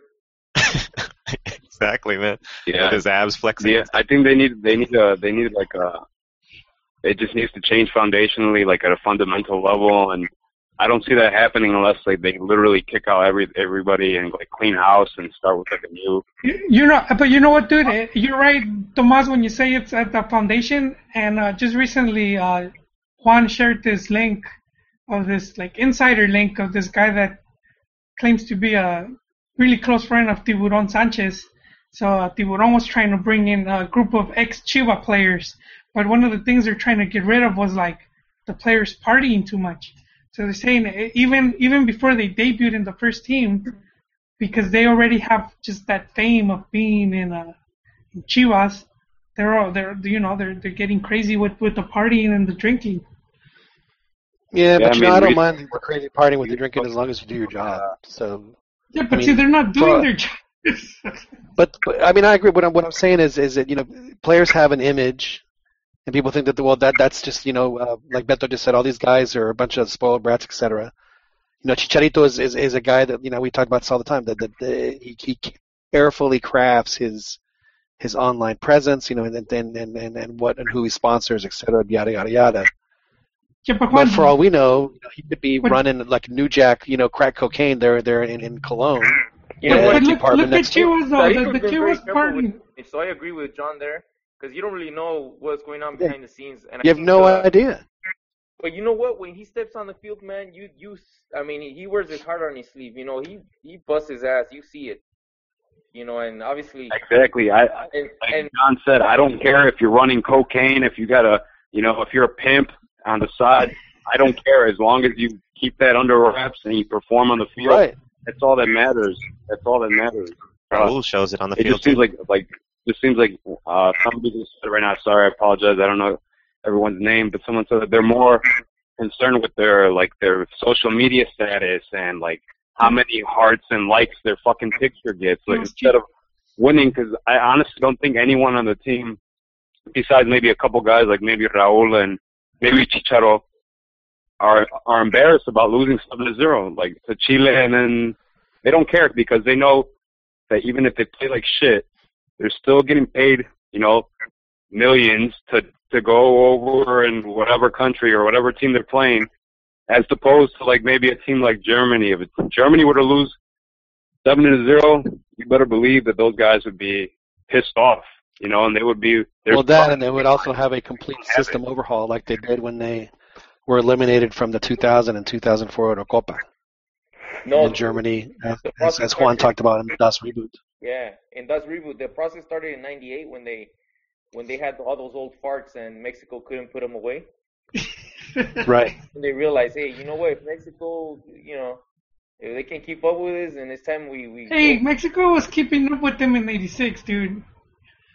Uh, and, and, Mexico scored a goal in '86 and it was disallowed. Yeah, el abuelo Cruz. Siempre. Yeah, to be fair, I don't want to put it all on the players, but I think that uh, the fan base, including us as fans, we we need to change like the, what we demand, or like our level of what we find acceptable. Because for many years, like I I I I don't do this anymore, but for many years, and still pre- presently, like people are content with winning, which is beating the United States for a Concacaf like tournament and like beating like going to Honduras and win, get winning a game is a fucking like like a notch under the belt. Like I think we need to like demand more from them, but I don't know. No, I, I agree with Well, you the, because the we- biggest we- problem, Tomas, and, and it always has been, is that until the FMF changes their their their business model from a from what's best for the the sport to what's how can we make the most money. When that changes, then then I think we'll start seeing some of the things that you're talking. But right now, all they care about and all they have cared about since they were awarded the World Cup in 1970 is how much money can we make? You know, I you mean, know, honestly, what other country in the world would want to associate their national team with diarrhea? In 2006, Mexico had the official diarrhea medicine of La Selección Nacional. Who, who, who, who wants that association? England. England.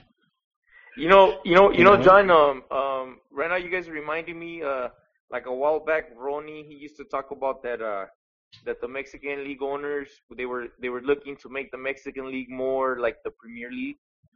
Um, and I think we're seeing some of the symptoms of that happening as far as uh, you know, with the rule changes, the the teams underachieving constantly, and then uh, maybe youth players being inflated, making too much money too soon. Uh, Yeah. Hey, it's funny you bring that up. I don't know if this is just like uh, maybe it's my own deranged thought or whatever, but if you look at the like you said, you look at the Premier League. There's an influx of there's a ton of foreign players in that league, Spanish, African, from all over the world. You think that that has hurt like English players because if you look at the English team over the past you know years and years, they have underperformed. You think like 90, relate 90 was that their last good cup. here? You think that's what's going to happen in Mexico? They're going to get even worse like that? Yes, I do. N- 90, 90 was the last time, which, which uh, coincidentally, that's when the when they became the Premier League. So, so they had been having all the problems with the hooligans, and uh, they went to Italy 90, and, and they had they reached like the semifinals, and then after that, Right, and, and when they went to The 90, Premier they League. put them on the island so they could control the hooligans. yeah, and You then remember that? Petit- yeah, They put yeah, them on that- Sicily. and then the Premier League came I'm in. serious. which no no no but see it, it's kind of similar what's going on because then you know they they changed to premier league and and it, they are what they are now so kind of the same is happening in mexico where where the league changed to liga mx you know and and they they're doing rules like the 10-8 rule which is mainly which is mainly for trafficking of players so it's like that allows the clubs to buy more foreigners and also to sell more foreigners um but yeah, I- we're gonna end up with like 10, 10 uh, sometimes a game, and there's only like two Mexicans playing out of like 22.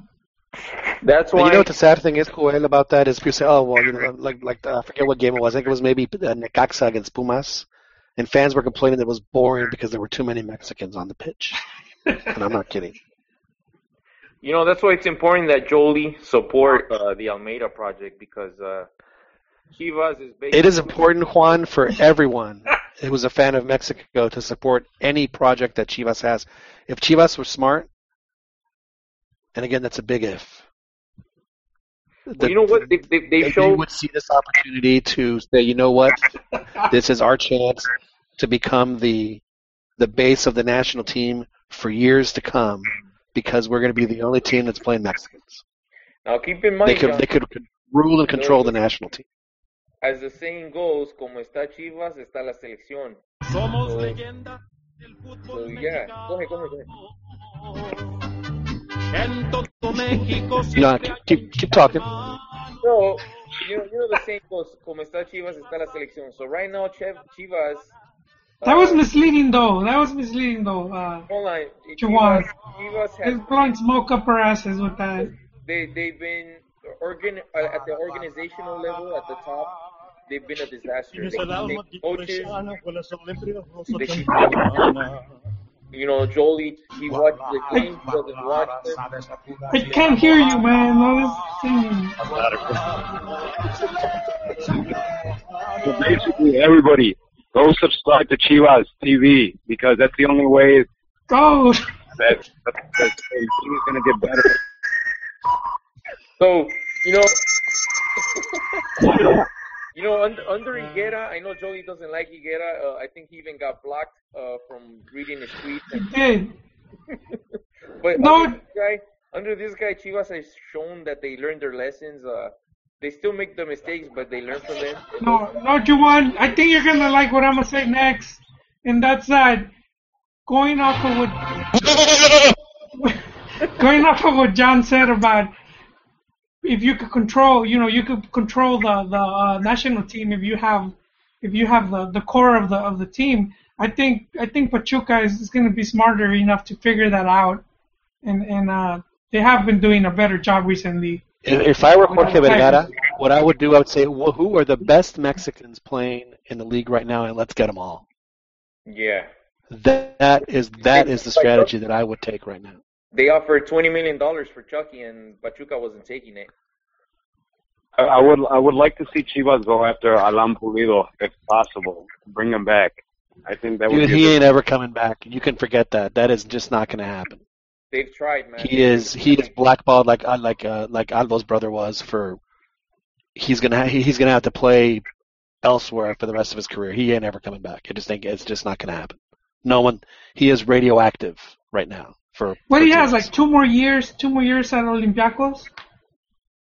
You know, I, I, whatever it is when he's when he's done there, he he ain't going anywhere else. He's not going to Mexico. It's Fernando's fault. You know, I remember one time I was listening to the radio before Tano died, and they asked him about, about playing in Mexico again, and the dude started crying because he knew that he couldn't. Wow. Yeah. No wonder they So- tried to snap him. That's some messed up corruption. I, I'm wait. I'm not. I don't think that's corruption, man. You have to.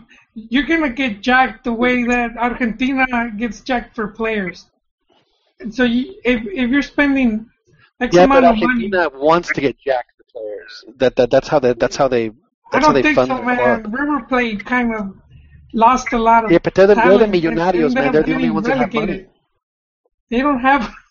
They don't know, man. They were losing a lot of money on on losing really young players and, and getting just the finder's fee. So I, I think it, it protects the clubs from their investments and and we hear that they don't want to sell them, but they have been selling them. Uh, America sold their top two prospects, Reyes and uh, and uh, Jimenez, and yeah, and they went for a good price, and and they get valued more. Look, look at Ochoa. Charlie's for free, and and he doesn't get. He he has to struggle because you're gonna value more what what what cost you. Something comes for free, you're not gonna, you know, a lot of times you're not gonna care. You know what? Those those guys are lucky they got out, right? What? Look at uh, Paleta Esqueda, Santi Fernandez. Do you remember uh, Tony Lopez? Who had that one month where he was scored like seven goals. Wait, what? Yeah, exactly. Nobody knows who he is anymore. I Well, I remember. couldn't hear you because of the music. No, Tony. Oh, Lopez, Tony Lopez? Oh yeah, yeah. the He went- Chicharito, you know. yeah, the, the, I, I think those those players are lucky they were able to leave when they did, and they're they'll be better players. Because you remember Diego Reyes at America, he was in uh undisputed charger, he uh, starter. I'm sorry, he was getting benched a lot by uh, Piojo. Juwan already thinking about pointy ball. What? The, uh, Tipo? Yeah. Oh, the Chargers. And, uh, You know, it's funny that uh, you know for for Rams. someone who is such a massive opponent of the 10-8 rule, his uh, his club uh, Club America sure does seem to like it a lot because they they are fielding a huge chunk uh, foreigners right. Do they even play Mexicans right now, America? Well, I, they had to sign some, I think, to meet the rules. Aguilar. That, that's Is he the only one? I think that we need to we need to eliminate America from from existence. I think that's that's the issue. But but they're the perfect Well, you're not rivals gonna have to have. They, they bring the Pressure. But actually, it was it was the, it was the Monterrey teams. They were the ones that that, that really demanded hey, to bring Ron, this uh, this this rule change. to bring Ronnie and Ronnie's argument is uh, there needs to be more Mexican more Mexicans in America because they're going to feel the pressure of the fan base, pressure from the big club in America, and then they won't be able to, they won't be failing like Chucky did during this uh, Olympic.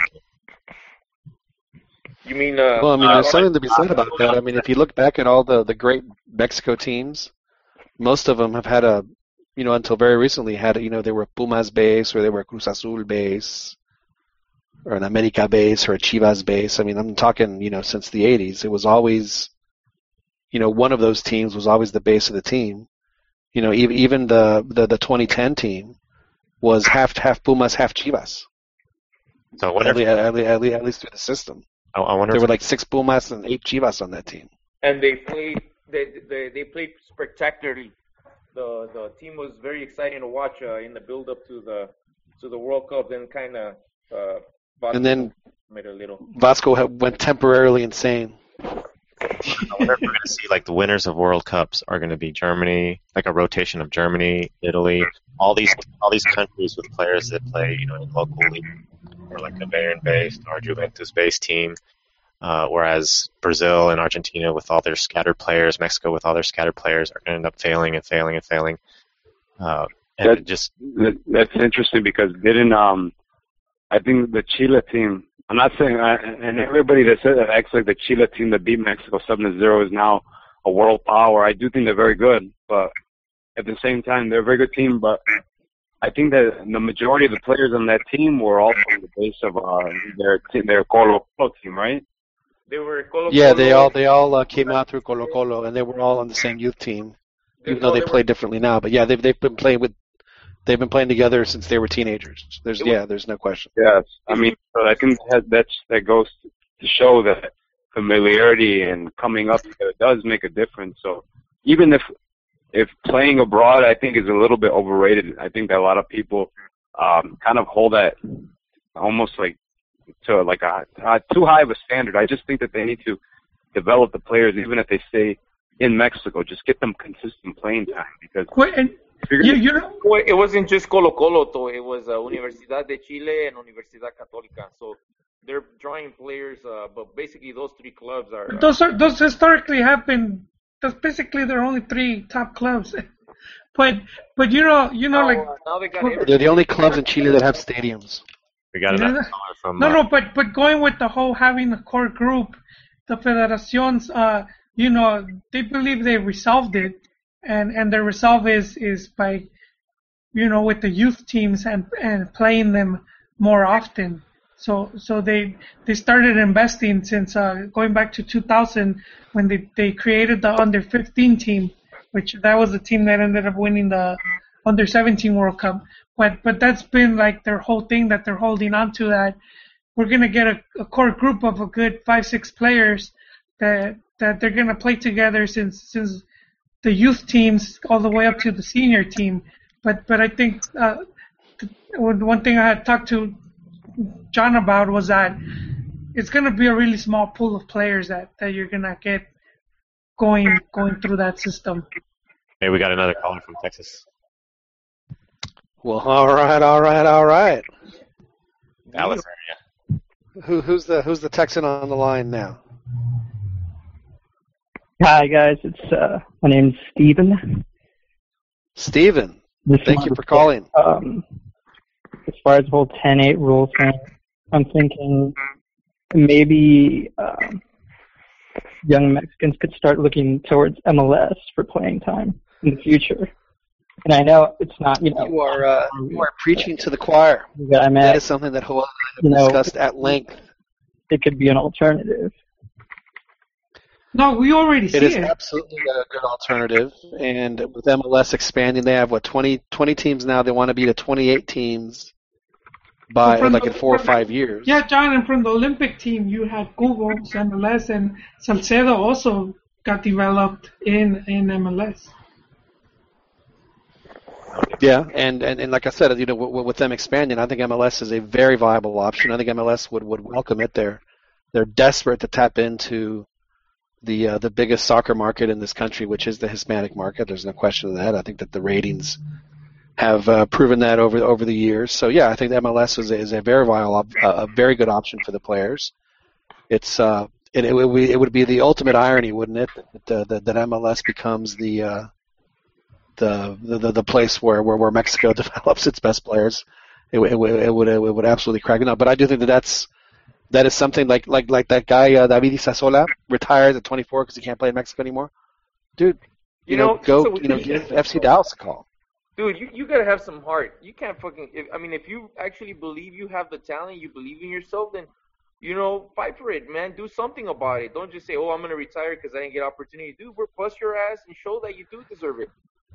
You know, well, maybe he was one of those guys that Chiquis was talking about that that posted all his cute little pictures and selfies on the Instagram, and you know when he found out that he wasn't going to be on the team, he did a he did a sad face and he posted my sad face. I didn't make the team.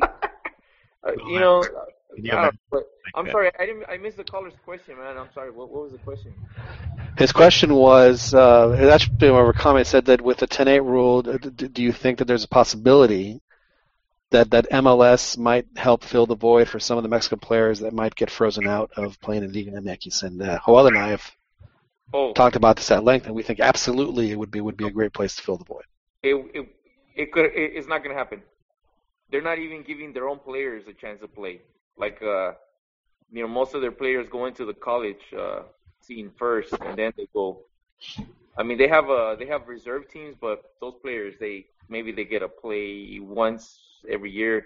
I mean, you have some interesting prospects in that. At least in LA, the LA Galaxy, they got some interesting players there. Uh, I mean, you saw them in the the MLS homegrown versus uh, Mexico Sub-20. You know, and most of But that's the thing, though, uh, Juan. Is that I mean, you're talking about the teams that are established now. Yeah, remember, MLS wants to expand to 28 teams within the next five years.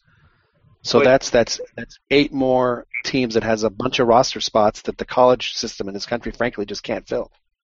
You know, I so mean, they're gonna have to get the players somewhere. But the rules, I don't know if you know their rules. Their rules are so complex. Um, exactly. Hey, which but- means that but they look, have to. they- So you, you you know you could what they artificial artificially uh, deflate the canterano prices. So and then they bring in these like uh, I don't I mean, what do they call them designated players and I mean they got all these rules to bring in all these other players that I don't think is gonna happen because Hey, they did. They, how they got Cubo. Cubo was playing right now in, in the biggest Olympic game for Mexico, and he's an MLS player. He's a, he's a designated player too. And how is he a designated player if he's on the bench? Oh, he's a designated player. That's hilarious. who's the what are you guys talking about? He's a DP What? MLS. What are we talking about now? No man, I- I'm not gonna do that. So so that's that's you're you're saying that the MLS to get certain John's just hating. He getting doesn't know what he's talking about. like Google, like uh, David Villa, and all these guys, they assign them a designated player, and they No.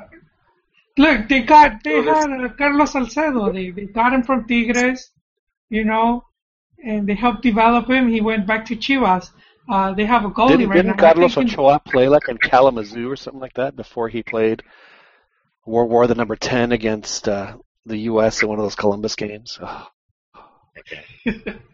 No, but could you imagine like the MLS being sort of like all the all the Mexican players that can't make it in uh, Liga MX go to MLS and make the MLS huge? No, I, I don't think it'll be like that. I, I think that they they'll be pretty smart about scouting potential national team players, especially from the youth teams, and and there's going to be a lot of talent that they're not going to, you know, no tienen cabida in the big team. So if if you promise them playing time, they're going to take it. No, but what if they attract the attention of all the Mexican Americans, and then the, the, the league to watch is all of a sudden MLS amongst the Pochos and all these and all these guys. I, That's what- I think that uh, people are Exactly what uh, potential because maybe right now it's not it's not on the level of Liga MX, but I think that if it, if uh, Liga MX doesn't take care of their players, then why would not be a viable option for young guys who are being you know shut out on their own clubs? I mean, here in Chicago, the Chicago Fire. Um, they recently made a big hire. They hired uh, like one of the uh, the PS uh, PSG's uh, like youth uh, directors to you know develop their, their develop their system. So I mean, like, it, there's a lot of potential to grow here. The market is huge, and as you guys mentioned, there's a giant Hispanic market. It's just a big big option for you know Liga MX players. If, and I can see how that might that might be an option in the future. And if that happens, you know, Liga MX and El Tri, they could end up hurting. So, you know, If if that were to happen, I have two words for you: Gyasi Zardes. But that's the thing, Juan. Hey, Is, what- is, is that not not everybody's going to pan out, and I think, that, I think that that's been the biggest fallacy of of, of, of the youth system that uh, that Joel described that the national team I or the, the FMX would set up, where like they have all these. We're going to send all our youth teams and play tournaments all over the world, and by the time they make the, by the time they make the senior side, they're going to be playing together. Well, that's great, but I mean, no, but what, what are the chances that a U15 guy, honestly, out of the 23 that play, are is, is going is going to make the senior side out of the 23? How many how many of those guys are going to are going to pan pan out? Um, One. Uh, there, there, that, Two. that- This kid is interesting. Pizarro has been called up already, right? Uh, Chucky's been called up. Um, but I mean, on the, I'm, I'm just talking about on the individual skill level and quality of the player. So maybe, maybe Beto has that video of uh, guys these artists, so Tomas could uh, uh, be up to date on that comment.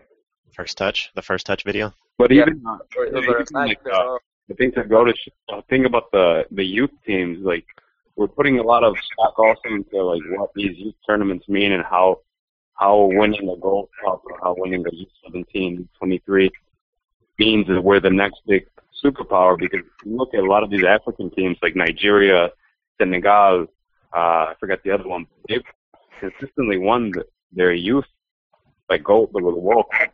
Their for their age uh, group, but at the senior level, they haven't done anything. So Well, sure. I mean, that's because you. I mean, like clockwork. Two weeks before the World Cup, they make an announcement that the, the federation doesn't have any money and they're going to go on strike because they haven't gotten paid.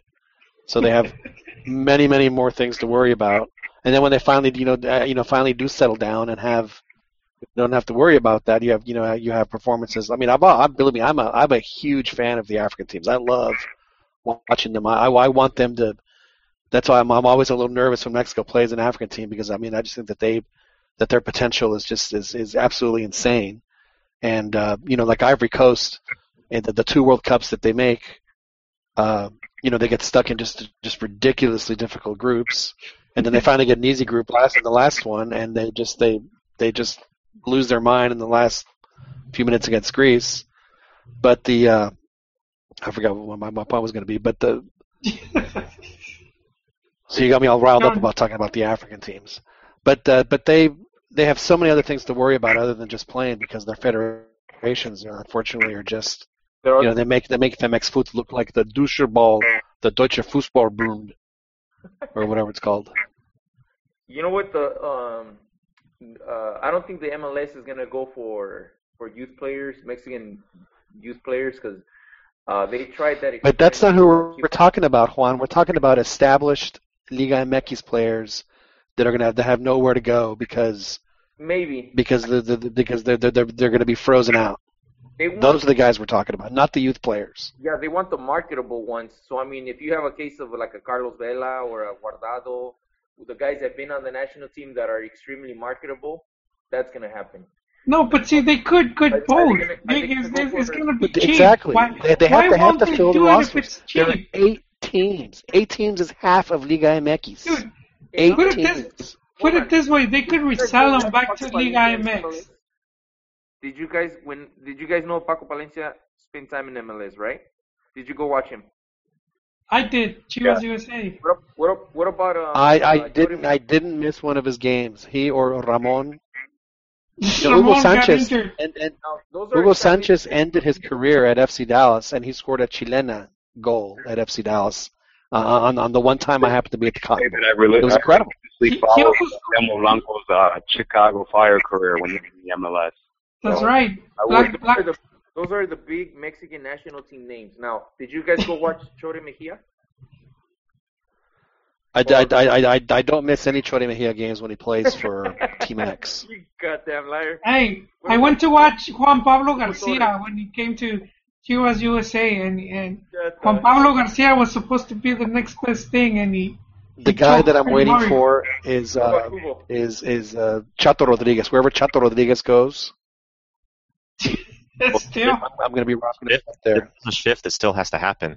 One. What if what if a guy like Fabian went to When MLS? Bravo was A guy like even Ponchi- Pochito uh, Gonzalez or guys like that. Like if if it trickles like that, I can see how they would go.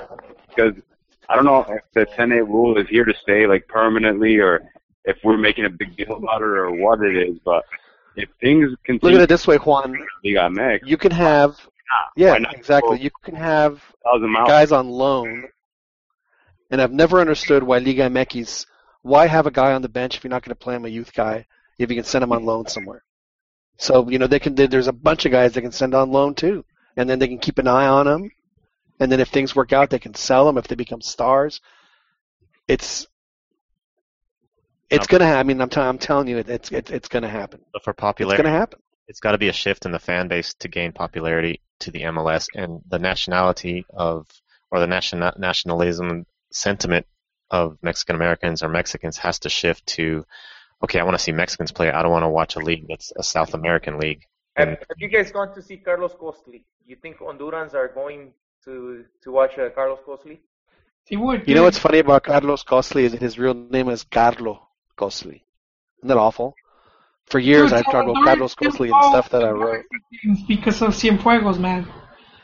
Did you um? But I, I think I think Daniela is right. I think that as long as the fan base is just buying tickets and buying jerseys and not not bitching about it or complaining about it, then you got Mex owners are, are just going to be breaking in the cash and being and just continue to gain guys from. But you see, that's the problem, Tomas. Is that is that uh, I don't know if you've noticed the attendance. I mean, outside of Tigres and maybe Monterrey, nobody is going to the games. Nobody. I mean, the stands are less than half full. I think they need to Uh, at least to like it is. It, it, it is a big black eye on the league right now. that's true. Mexicans Yeah, need the, the, um, That uh, that that I guess Yeah. fan bases can't don't know who the hell is playing for their team right now. So I don't know. It, it doesn't look good. Well, you know, you know what, Thomas. One of the things, and I and I talked about, I talked about this with John uh, a few weeks back, is that if you know that they change the team pretty much every six months, you could have a whole different team. Like Xolos right now, they're they're a completely different team from they were just six months ago, and and it happens. I'm not saying it shouldn't happen, but it happens very often. Yeah. Right, and then it takes them like six weeks to to figure out how to play together, and then by the, you know if they lose five of those, the coach gets fired, and then he Yeah. brings in his own new group of team, which is what's happened to Chivas for, you know, it just goes on and on and on. Did you guys did you guys ever tune in to watch uh what's his name uh uh uh Dam- Damian See, but Juan, but but but but you're looking at the at, Oh, at I the business did. differently. You- I did. He used to play at León with Tita, and then he went to to the Dallas Burn. I did tune in to watch. He eliminated the Galaxy actually uh, when Who they was went that? into the playoffs. Totally, you were- Daniel Alvarez. He he was like the Mexican De Nilsson, huh? no, And then he got really fat.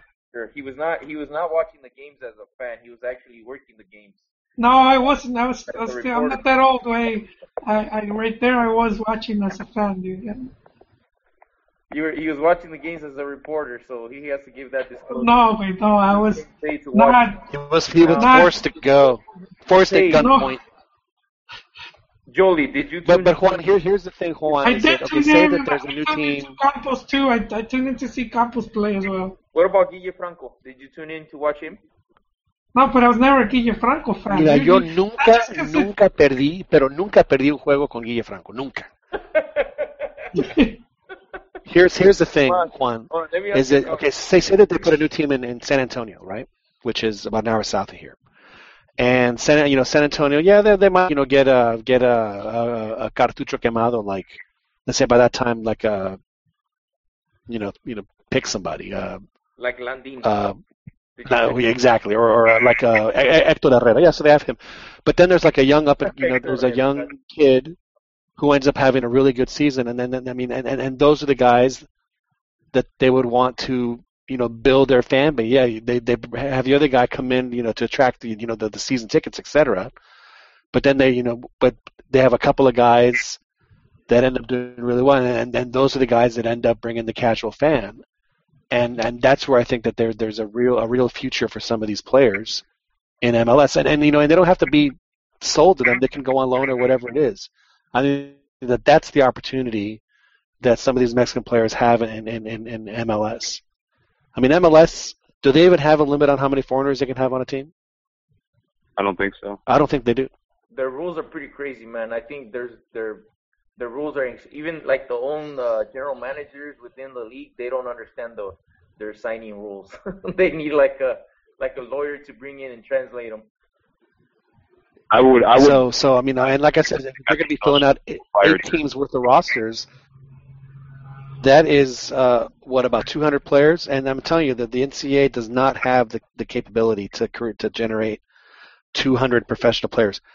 Everyone was talking about Chad Morris, including me. I thought Chad Morris was going to be just a sensational player. Then he goes and plays at Stanford for two years, and whatever development he had, he has lost it. It's just he's just not. You know, he he instead of going professional, he he would decided to go to college, and I think I think it's cost him. I think that he had you know he could have been somewhere where he could have developed his game a little bit better, and he decided not to, and now, you know, I mean, I don't think that he's the uh, the, the the player that, that that a lot of people thought he was going to be.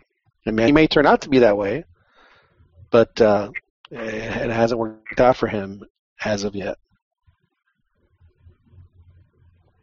Yeah, if nothing if nothing changes at Liga next level, they need to uh, do it on a governmental basis, and they need to require that every child in Mexico be forced to play soccer until the age of 18. That's not. You guys in the, in the northern part of the country, you got a bunch of baseball players. You you can have a revolution right there, man. A revolt. Dude, I, I remember. Well, you know, they I do was- have they do have uh, interprepas, which uh, Oh yeah. I think it's starting to catch on in, different in, in different part in, in different states. Not, I don't know if every state does it, but I mean that's cer- and it's uh, it's public school competition, you know, statewide. They should do private school too. I think that be that would be a very uh, a very heated game, a public school against a private school. That that'd be some stuff you'd want to tune into. Fresas versus But, uh, uh, Chilangos, stuff like that. Good. Exactly. It'd be great. But anyway, so I mean, I mean, obviously there's potential there, and, and, and, and yes, you know, this is stuff that we've we've talked about ad nauseum for you know not just on this show, but you know since we've known each other on, on message boards. Is just you know we we just we're we're, we're it, we we we spin around like broken records, and we, we say the same thing every year after every big loss, or you know. And then I always cracks up about Mexican fans, and I'll never forget when Mexico beat Paraguay six nothing in Copa America. I mean, big soccer just cracked me up because they were just everybody was just, oh my God, we're gonna smoke Argentina, blah blah blah. They're the, it's the greatest Mexico team I've ever seen. I mean, seriously, you just you just go go down the list of how everybody was, and then Mexico loses Argentina 3-0. This team is terrible. I can't believe that they you know, just went on. It was so. I mean, it's just that that's that that's just how the Mexican fan is. Is that it's you know it's it's very volatile. It's it's uh, the, the the mood swings are insane. It's like it's like one of Joel's girlfriends, just all over the map, Very all nice. over the map. Oh, airing the laundry now. you know, eh, you know. Speaking of Jolie, uh, hey Jolie, remember the, the that thread you made about those Wonder Kids, uh, Mexican Wonder Kids? It, that that must have been like 15 years ago. Yeah. Um, From from one of them actually he he played in the MLS. Uh, remember Brian Leyva? yeah with Dallas, right? Yeah, he played with Dallas, and I, you know, I don't know. Uh, so did you actually tune in to watch him play when he debuted? Uh, you're probably Dude, I forgot he was 12 when when he made when they were like Whatever were happened to uh, Real Omambi kid? Oh, that's right. That's right. He was. didn't he? He returned to France, didn't he? Did he? Uh, yeah, I Uh, think so. I'm Remember not that- sure. That Potro, that uh, people were complaining that Potro didn't even go check him out or scout him. Well, I mean, Potro had to, someone had to put a gun to his head to put Cesar Montes on the team. Or the Argentine. I'm serious, man. He he was he wasn't even considering him. I mean, I mean, uh, back in April or May, somebody asked him at a press conference, "Hey, what about Cesar Montes?" Or, or maybe I think it was on Twitter. No, it wasn't. and he Twitter. just went off on the guy. You need to send the guy He just fruit went off on him. He's, he's like he's like, why do I have to have this guy on? You know, he just went on and on. It's like, dude, you know, he's you know he's one of the top defenders in, the league. He's 18 right now. Why on earth would you want to put him on the team? talk about this, but really quick, who do you who do you guys think performed decently or fairly well in these three games that we just saw at the Olympic uh, level? Uh, we did talk about that, and uh, I think that all of us were in agreement that uh, the two defend the two uh, uh, zagueros, uh, Montes and, and, and, and Salcedo did really well. I think Ponchito had a really good tournament, Gutierrez, Eric. and uh, you know obviously say Gutierrez because he scored the four goals against Fiji, but uh, agree. and, and, and they're prob- probably those, in my opinion, those four guys are probably the ones that that that acquitted themselves uh, better than most. Yeah, I would say that um I agree with that. I think that uh I have a lot of high hopes for Salcedo because of his uh, size for a uh, Mexican defender. That's pretty rare. And I don't know if you guys agree with this, but when I watch him defend, there's a little dirtiness to him, and I kind of like that. It kind of kind of reminds me about what you guys were talking about the other day about the black art of soccer. I think that's needed on defense. So I think he has a little bit of it of him in that, and also Montes. I think he has potential as well. But uh, thank you for taking my call. I needed to vent. My gringo uh, coworkers wouldn't wouldn't understand. So uh, thanks for yeah, man. Thanks. taking my call. Have a great evening, guys. Yep, you too.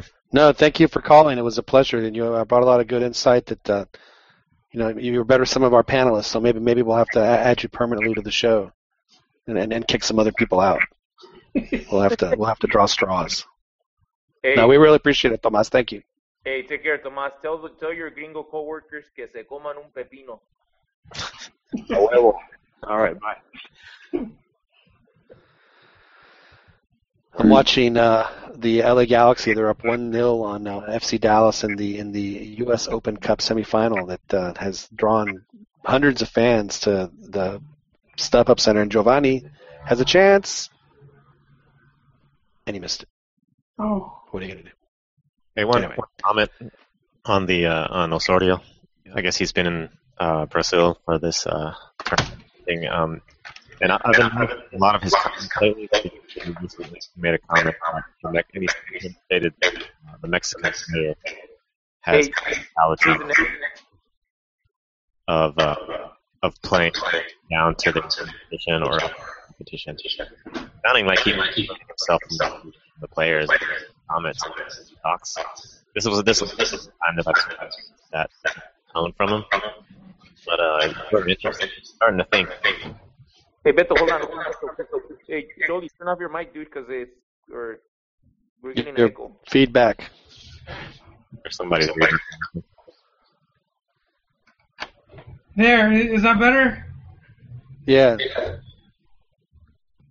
Or somebody's as you were saying. on or something. But yeah, that's I mean, Echo. Osorio might uh, Osorio might end up um, being gone, and he's getting prepared for it or something. I don't know. His comments seem a little bit like he's separating himself. Oh wait, what was his comment? I missed it. I had uh, stepped up. He made a comment um, specifically saying uh, the Mexican player has the mentality to just something we already know has the mentality to play down to their competition or to play up. Um, oh yeah, yeah. he's sort of like you know separating and saying the Mexican player or the Mexican player this and the Mexican player that sort of uh, you know not But how is that? instead How of is that saying distan- distancing? instead of oh, because in the same way. we and like it, or being more uh, like as a group or united type of talk and just the way You said he's making excuses.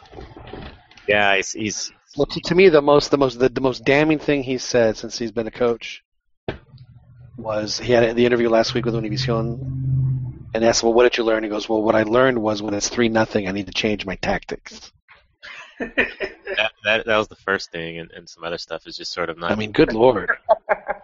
Because at first, No, but- first with Hearn especially, we would think, oh, Osorio, he's like a guru. He's, you know, he's got these two pens and he's got this notebook and really. Yeah, I've noticed that Pern hasn't been on the uh, Osorio. Uh, He's he's been mum. You know, I I will defend him. I will defend him. And uh, we brought this up not too long ago, and that's uh, the the former assistant coach that used to set up the orange cones shouldn't be the general manager. he shouldn't be. which is funny because because he used to set up the cones himself at Manchester at, at Manchester City. Yeah, but so they we have didn't- two cone setters. yeah, but see, man, you know, Man City didn't make him the the GM and and put him in charge of finding the new Man City coach. Uh, so that that's where you know FMF gets it wrong. I mean, Hey, they they, let's they got talk rid But of the, but the thing, Hey, Joey, Joel, is is that you know Let Banos might have the, the that title. All he does is, is, is, is pick guys up at the airport Hey, John. and make travel arrangements. Hey guys, check this out. Uh, the the Manchester City GM, he used to be uh, uh, one of the cone setters at uh, at uh, Manchester at, no, at Barcelona for uh, for Tiki Rijkaard. Yeah, Dixie. Yeah, that was he. That was his assistant. That was Rijkaard's assistant.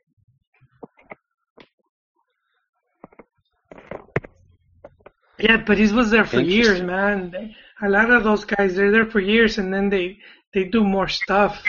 This guy was just he had just been following Piojo around since his Atlanta days as as his assistant. Yeah, but So it's- it's- being the assistant doesn't rule him out. I mean, look at Mourinho; he was a freaking translator.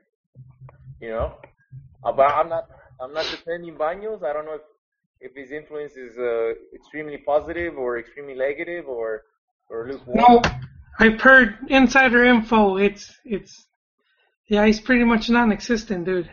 Ah. But but that's that's my that's my that's where my defense of Osorio comes in, and that's that, you know, even if you don't like his his his you know his decisions, he still needed a GM that was gonna back him up or do everything necessary to to help him out, and and we yeah, saw put him in we saw position. him Put him in position to succeed. yeah, we saw him choking it up. Dude, he was trying to bring in Pulido because they probably had already told him, "Hey, these guys don't call them," and and he was trying to get Pulido in, and it was just even even more mess, but even a bigger mess. Well, I think uh, that explains why somebody like Bielsa won't step in and, you know, coach the team, and you'll never see them. Yeah, I don't, I don't yeah. Like said, he's, he's crazy. But you know, uh, uh, Juan, I don't think it's just Bielsa. I think that that's that's that's a trend that we're starting to see uh, all, all all over the, the the soccer world. I mean, Spain and England, two very high profile positions came up after the Eurocopa, and they got filled with marginal coaches at best. Um, You know, you know, not not not not any like superstar coaches You mean from from from either from either league. Which which which uh which which hirings are you? The national team gigs? or Yeah. The club. The, the national Was it teams. England was Alizarde? Um, Well, Yeah, Sam Allardyce to England, Yeah. and and the guy for Spain was Lopetegui. I think he was the coach at like Porto. Like the coach got fired at Porto, right? Yeah. yeah, and Argentina ended up with Paton Bauza. Well, I, Nothing well, against him, but yeah, Spain maybe they could have gone for Unai Emery, but he got he got locked up by PSG. Uh, and then uh, I think Sampaoli he actually did want to take the uh, the Argentina job, but he already signed with uh, with Sevilla because he tried to make it, you know. Um, yeah, the only I just one- I think I think he just said that so he wouldn't look bad. He No, played the crowd, dude. He, he played to the mob. Uh, I That's right. He uh, Because you know, uh, uh, uh, what's his name? Uh, Simeone, Cholo Simeone. He turned it down completely. Like he didn't even say, "Yeah, I'll think about it." He was like, "Fuck you guys." so you know, I mean, they're not above uh, telling them to go to hell. well, FC Dallas just scored two goals in the second half of extra time to beat Galaxy in the semifinal. Dude, what magic connection do you have? I'm here trying to to tune into these games and everything. All you know, I, I can't see 'em. I'm trying to them. hey, man, I work for Time Warner Cable now, so I have uh, you know, I, I get the, the premium version now. You, you you signed a deal with the devil. I see. I like FC Dallas, man. I like their coach a lot. I I would I, if I were a Liga MX team, I would do whatever it took to get Oscar Pareja to come and coach in Liga MX because if they don't, there's Is only one move for him to Colombian? make. He- Yeah. Is he Colombiano? Yep. But he he has their youth system. I mean, they they don't have any designated players of note. They're, uh, half the team has been brought up from their youth system, or more than half the team. It's uh, it's impressive. It is very impressive, and if, if I were U.S. if I were U.S. soccer, I would think long and hard about bringing him on as a national team coach. Now, what kind of players does FC Dallas sign? Are they um, Hispanic, multicultural? Wait, gentlemen, I have to get going, but uh, Well, I think we should all probably get going. We've had a it's uh, it's been a long run. We've been on for for uh, a couple hours, so we should probably wrap it up. But uh, yeah, but uh, thank you guys for listening. We had a couple of callers. We really appreciate everybody uh, dice mi mamá que participating. ya no puedo jugar. This has been the uh, the Dos a Zero uh, football podcast. We appreciate you uh, listening to us tonight. It's uh, don't be sad now. That there's going to be other games. It's going to be okay.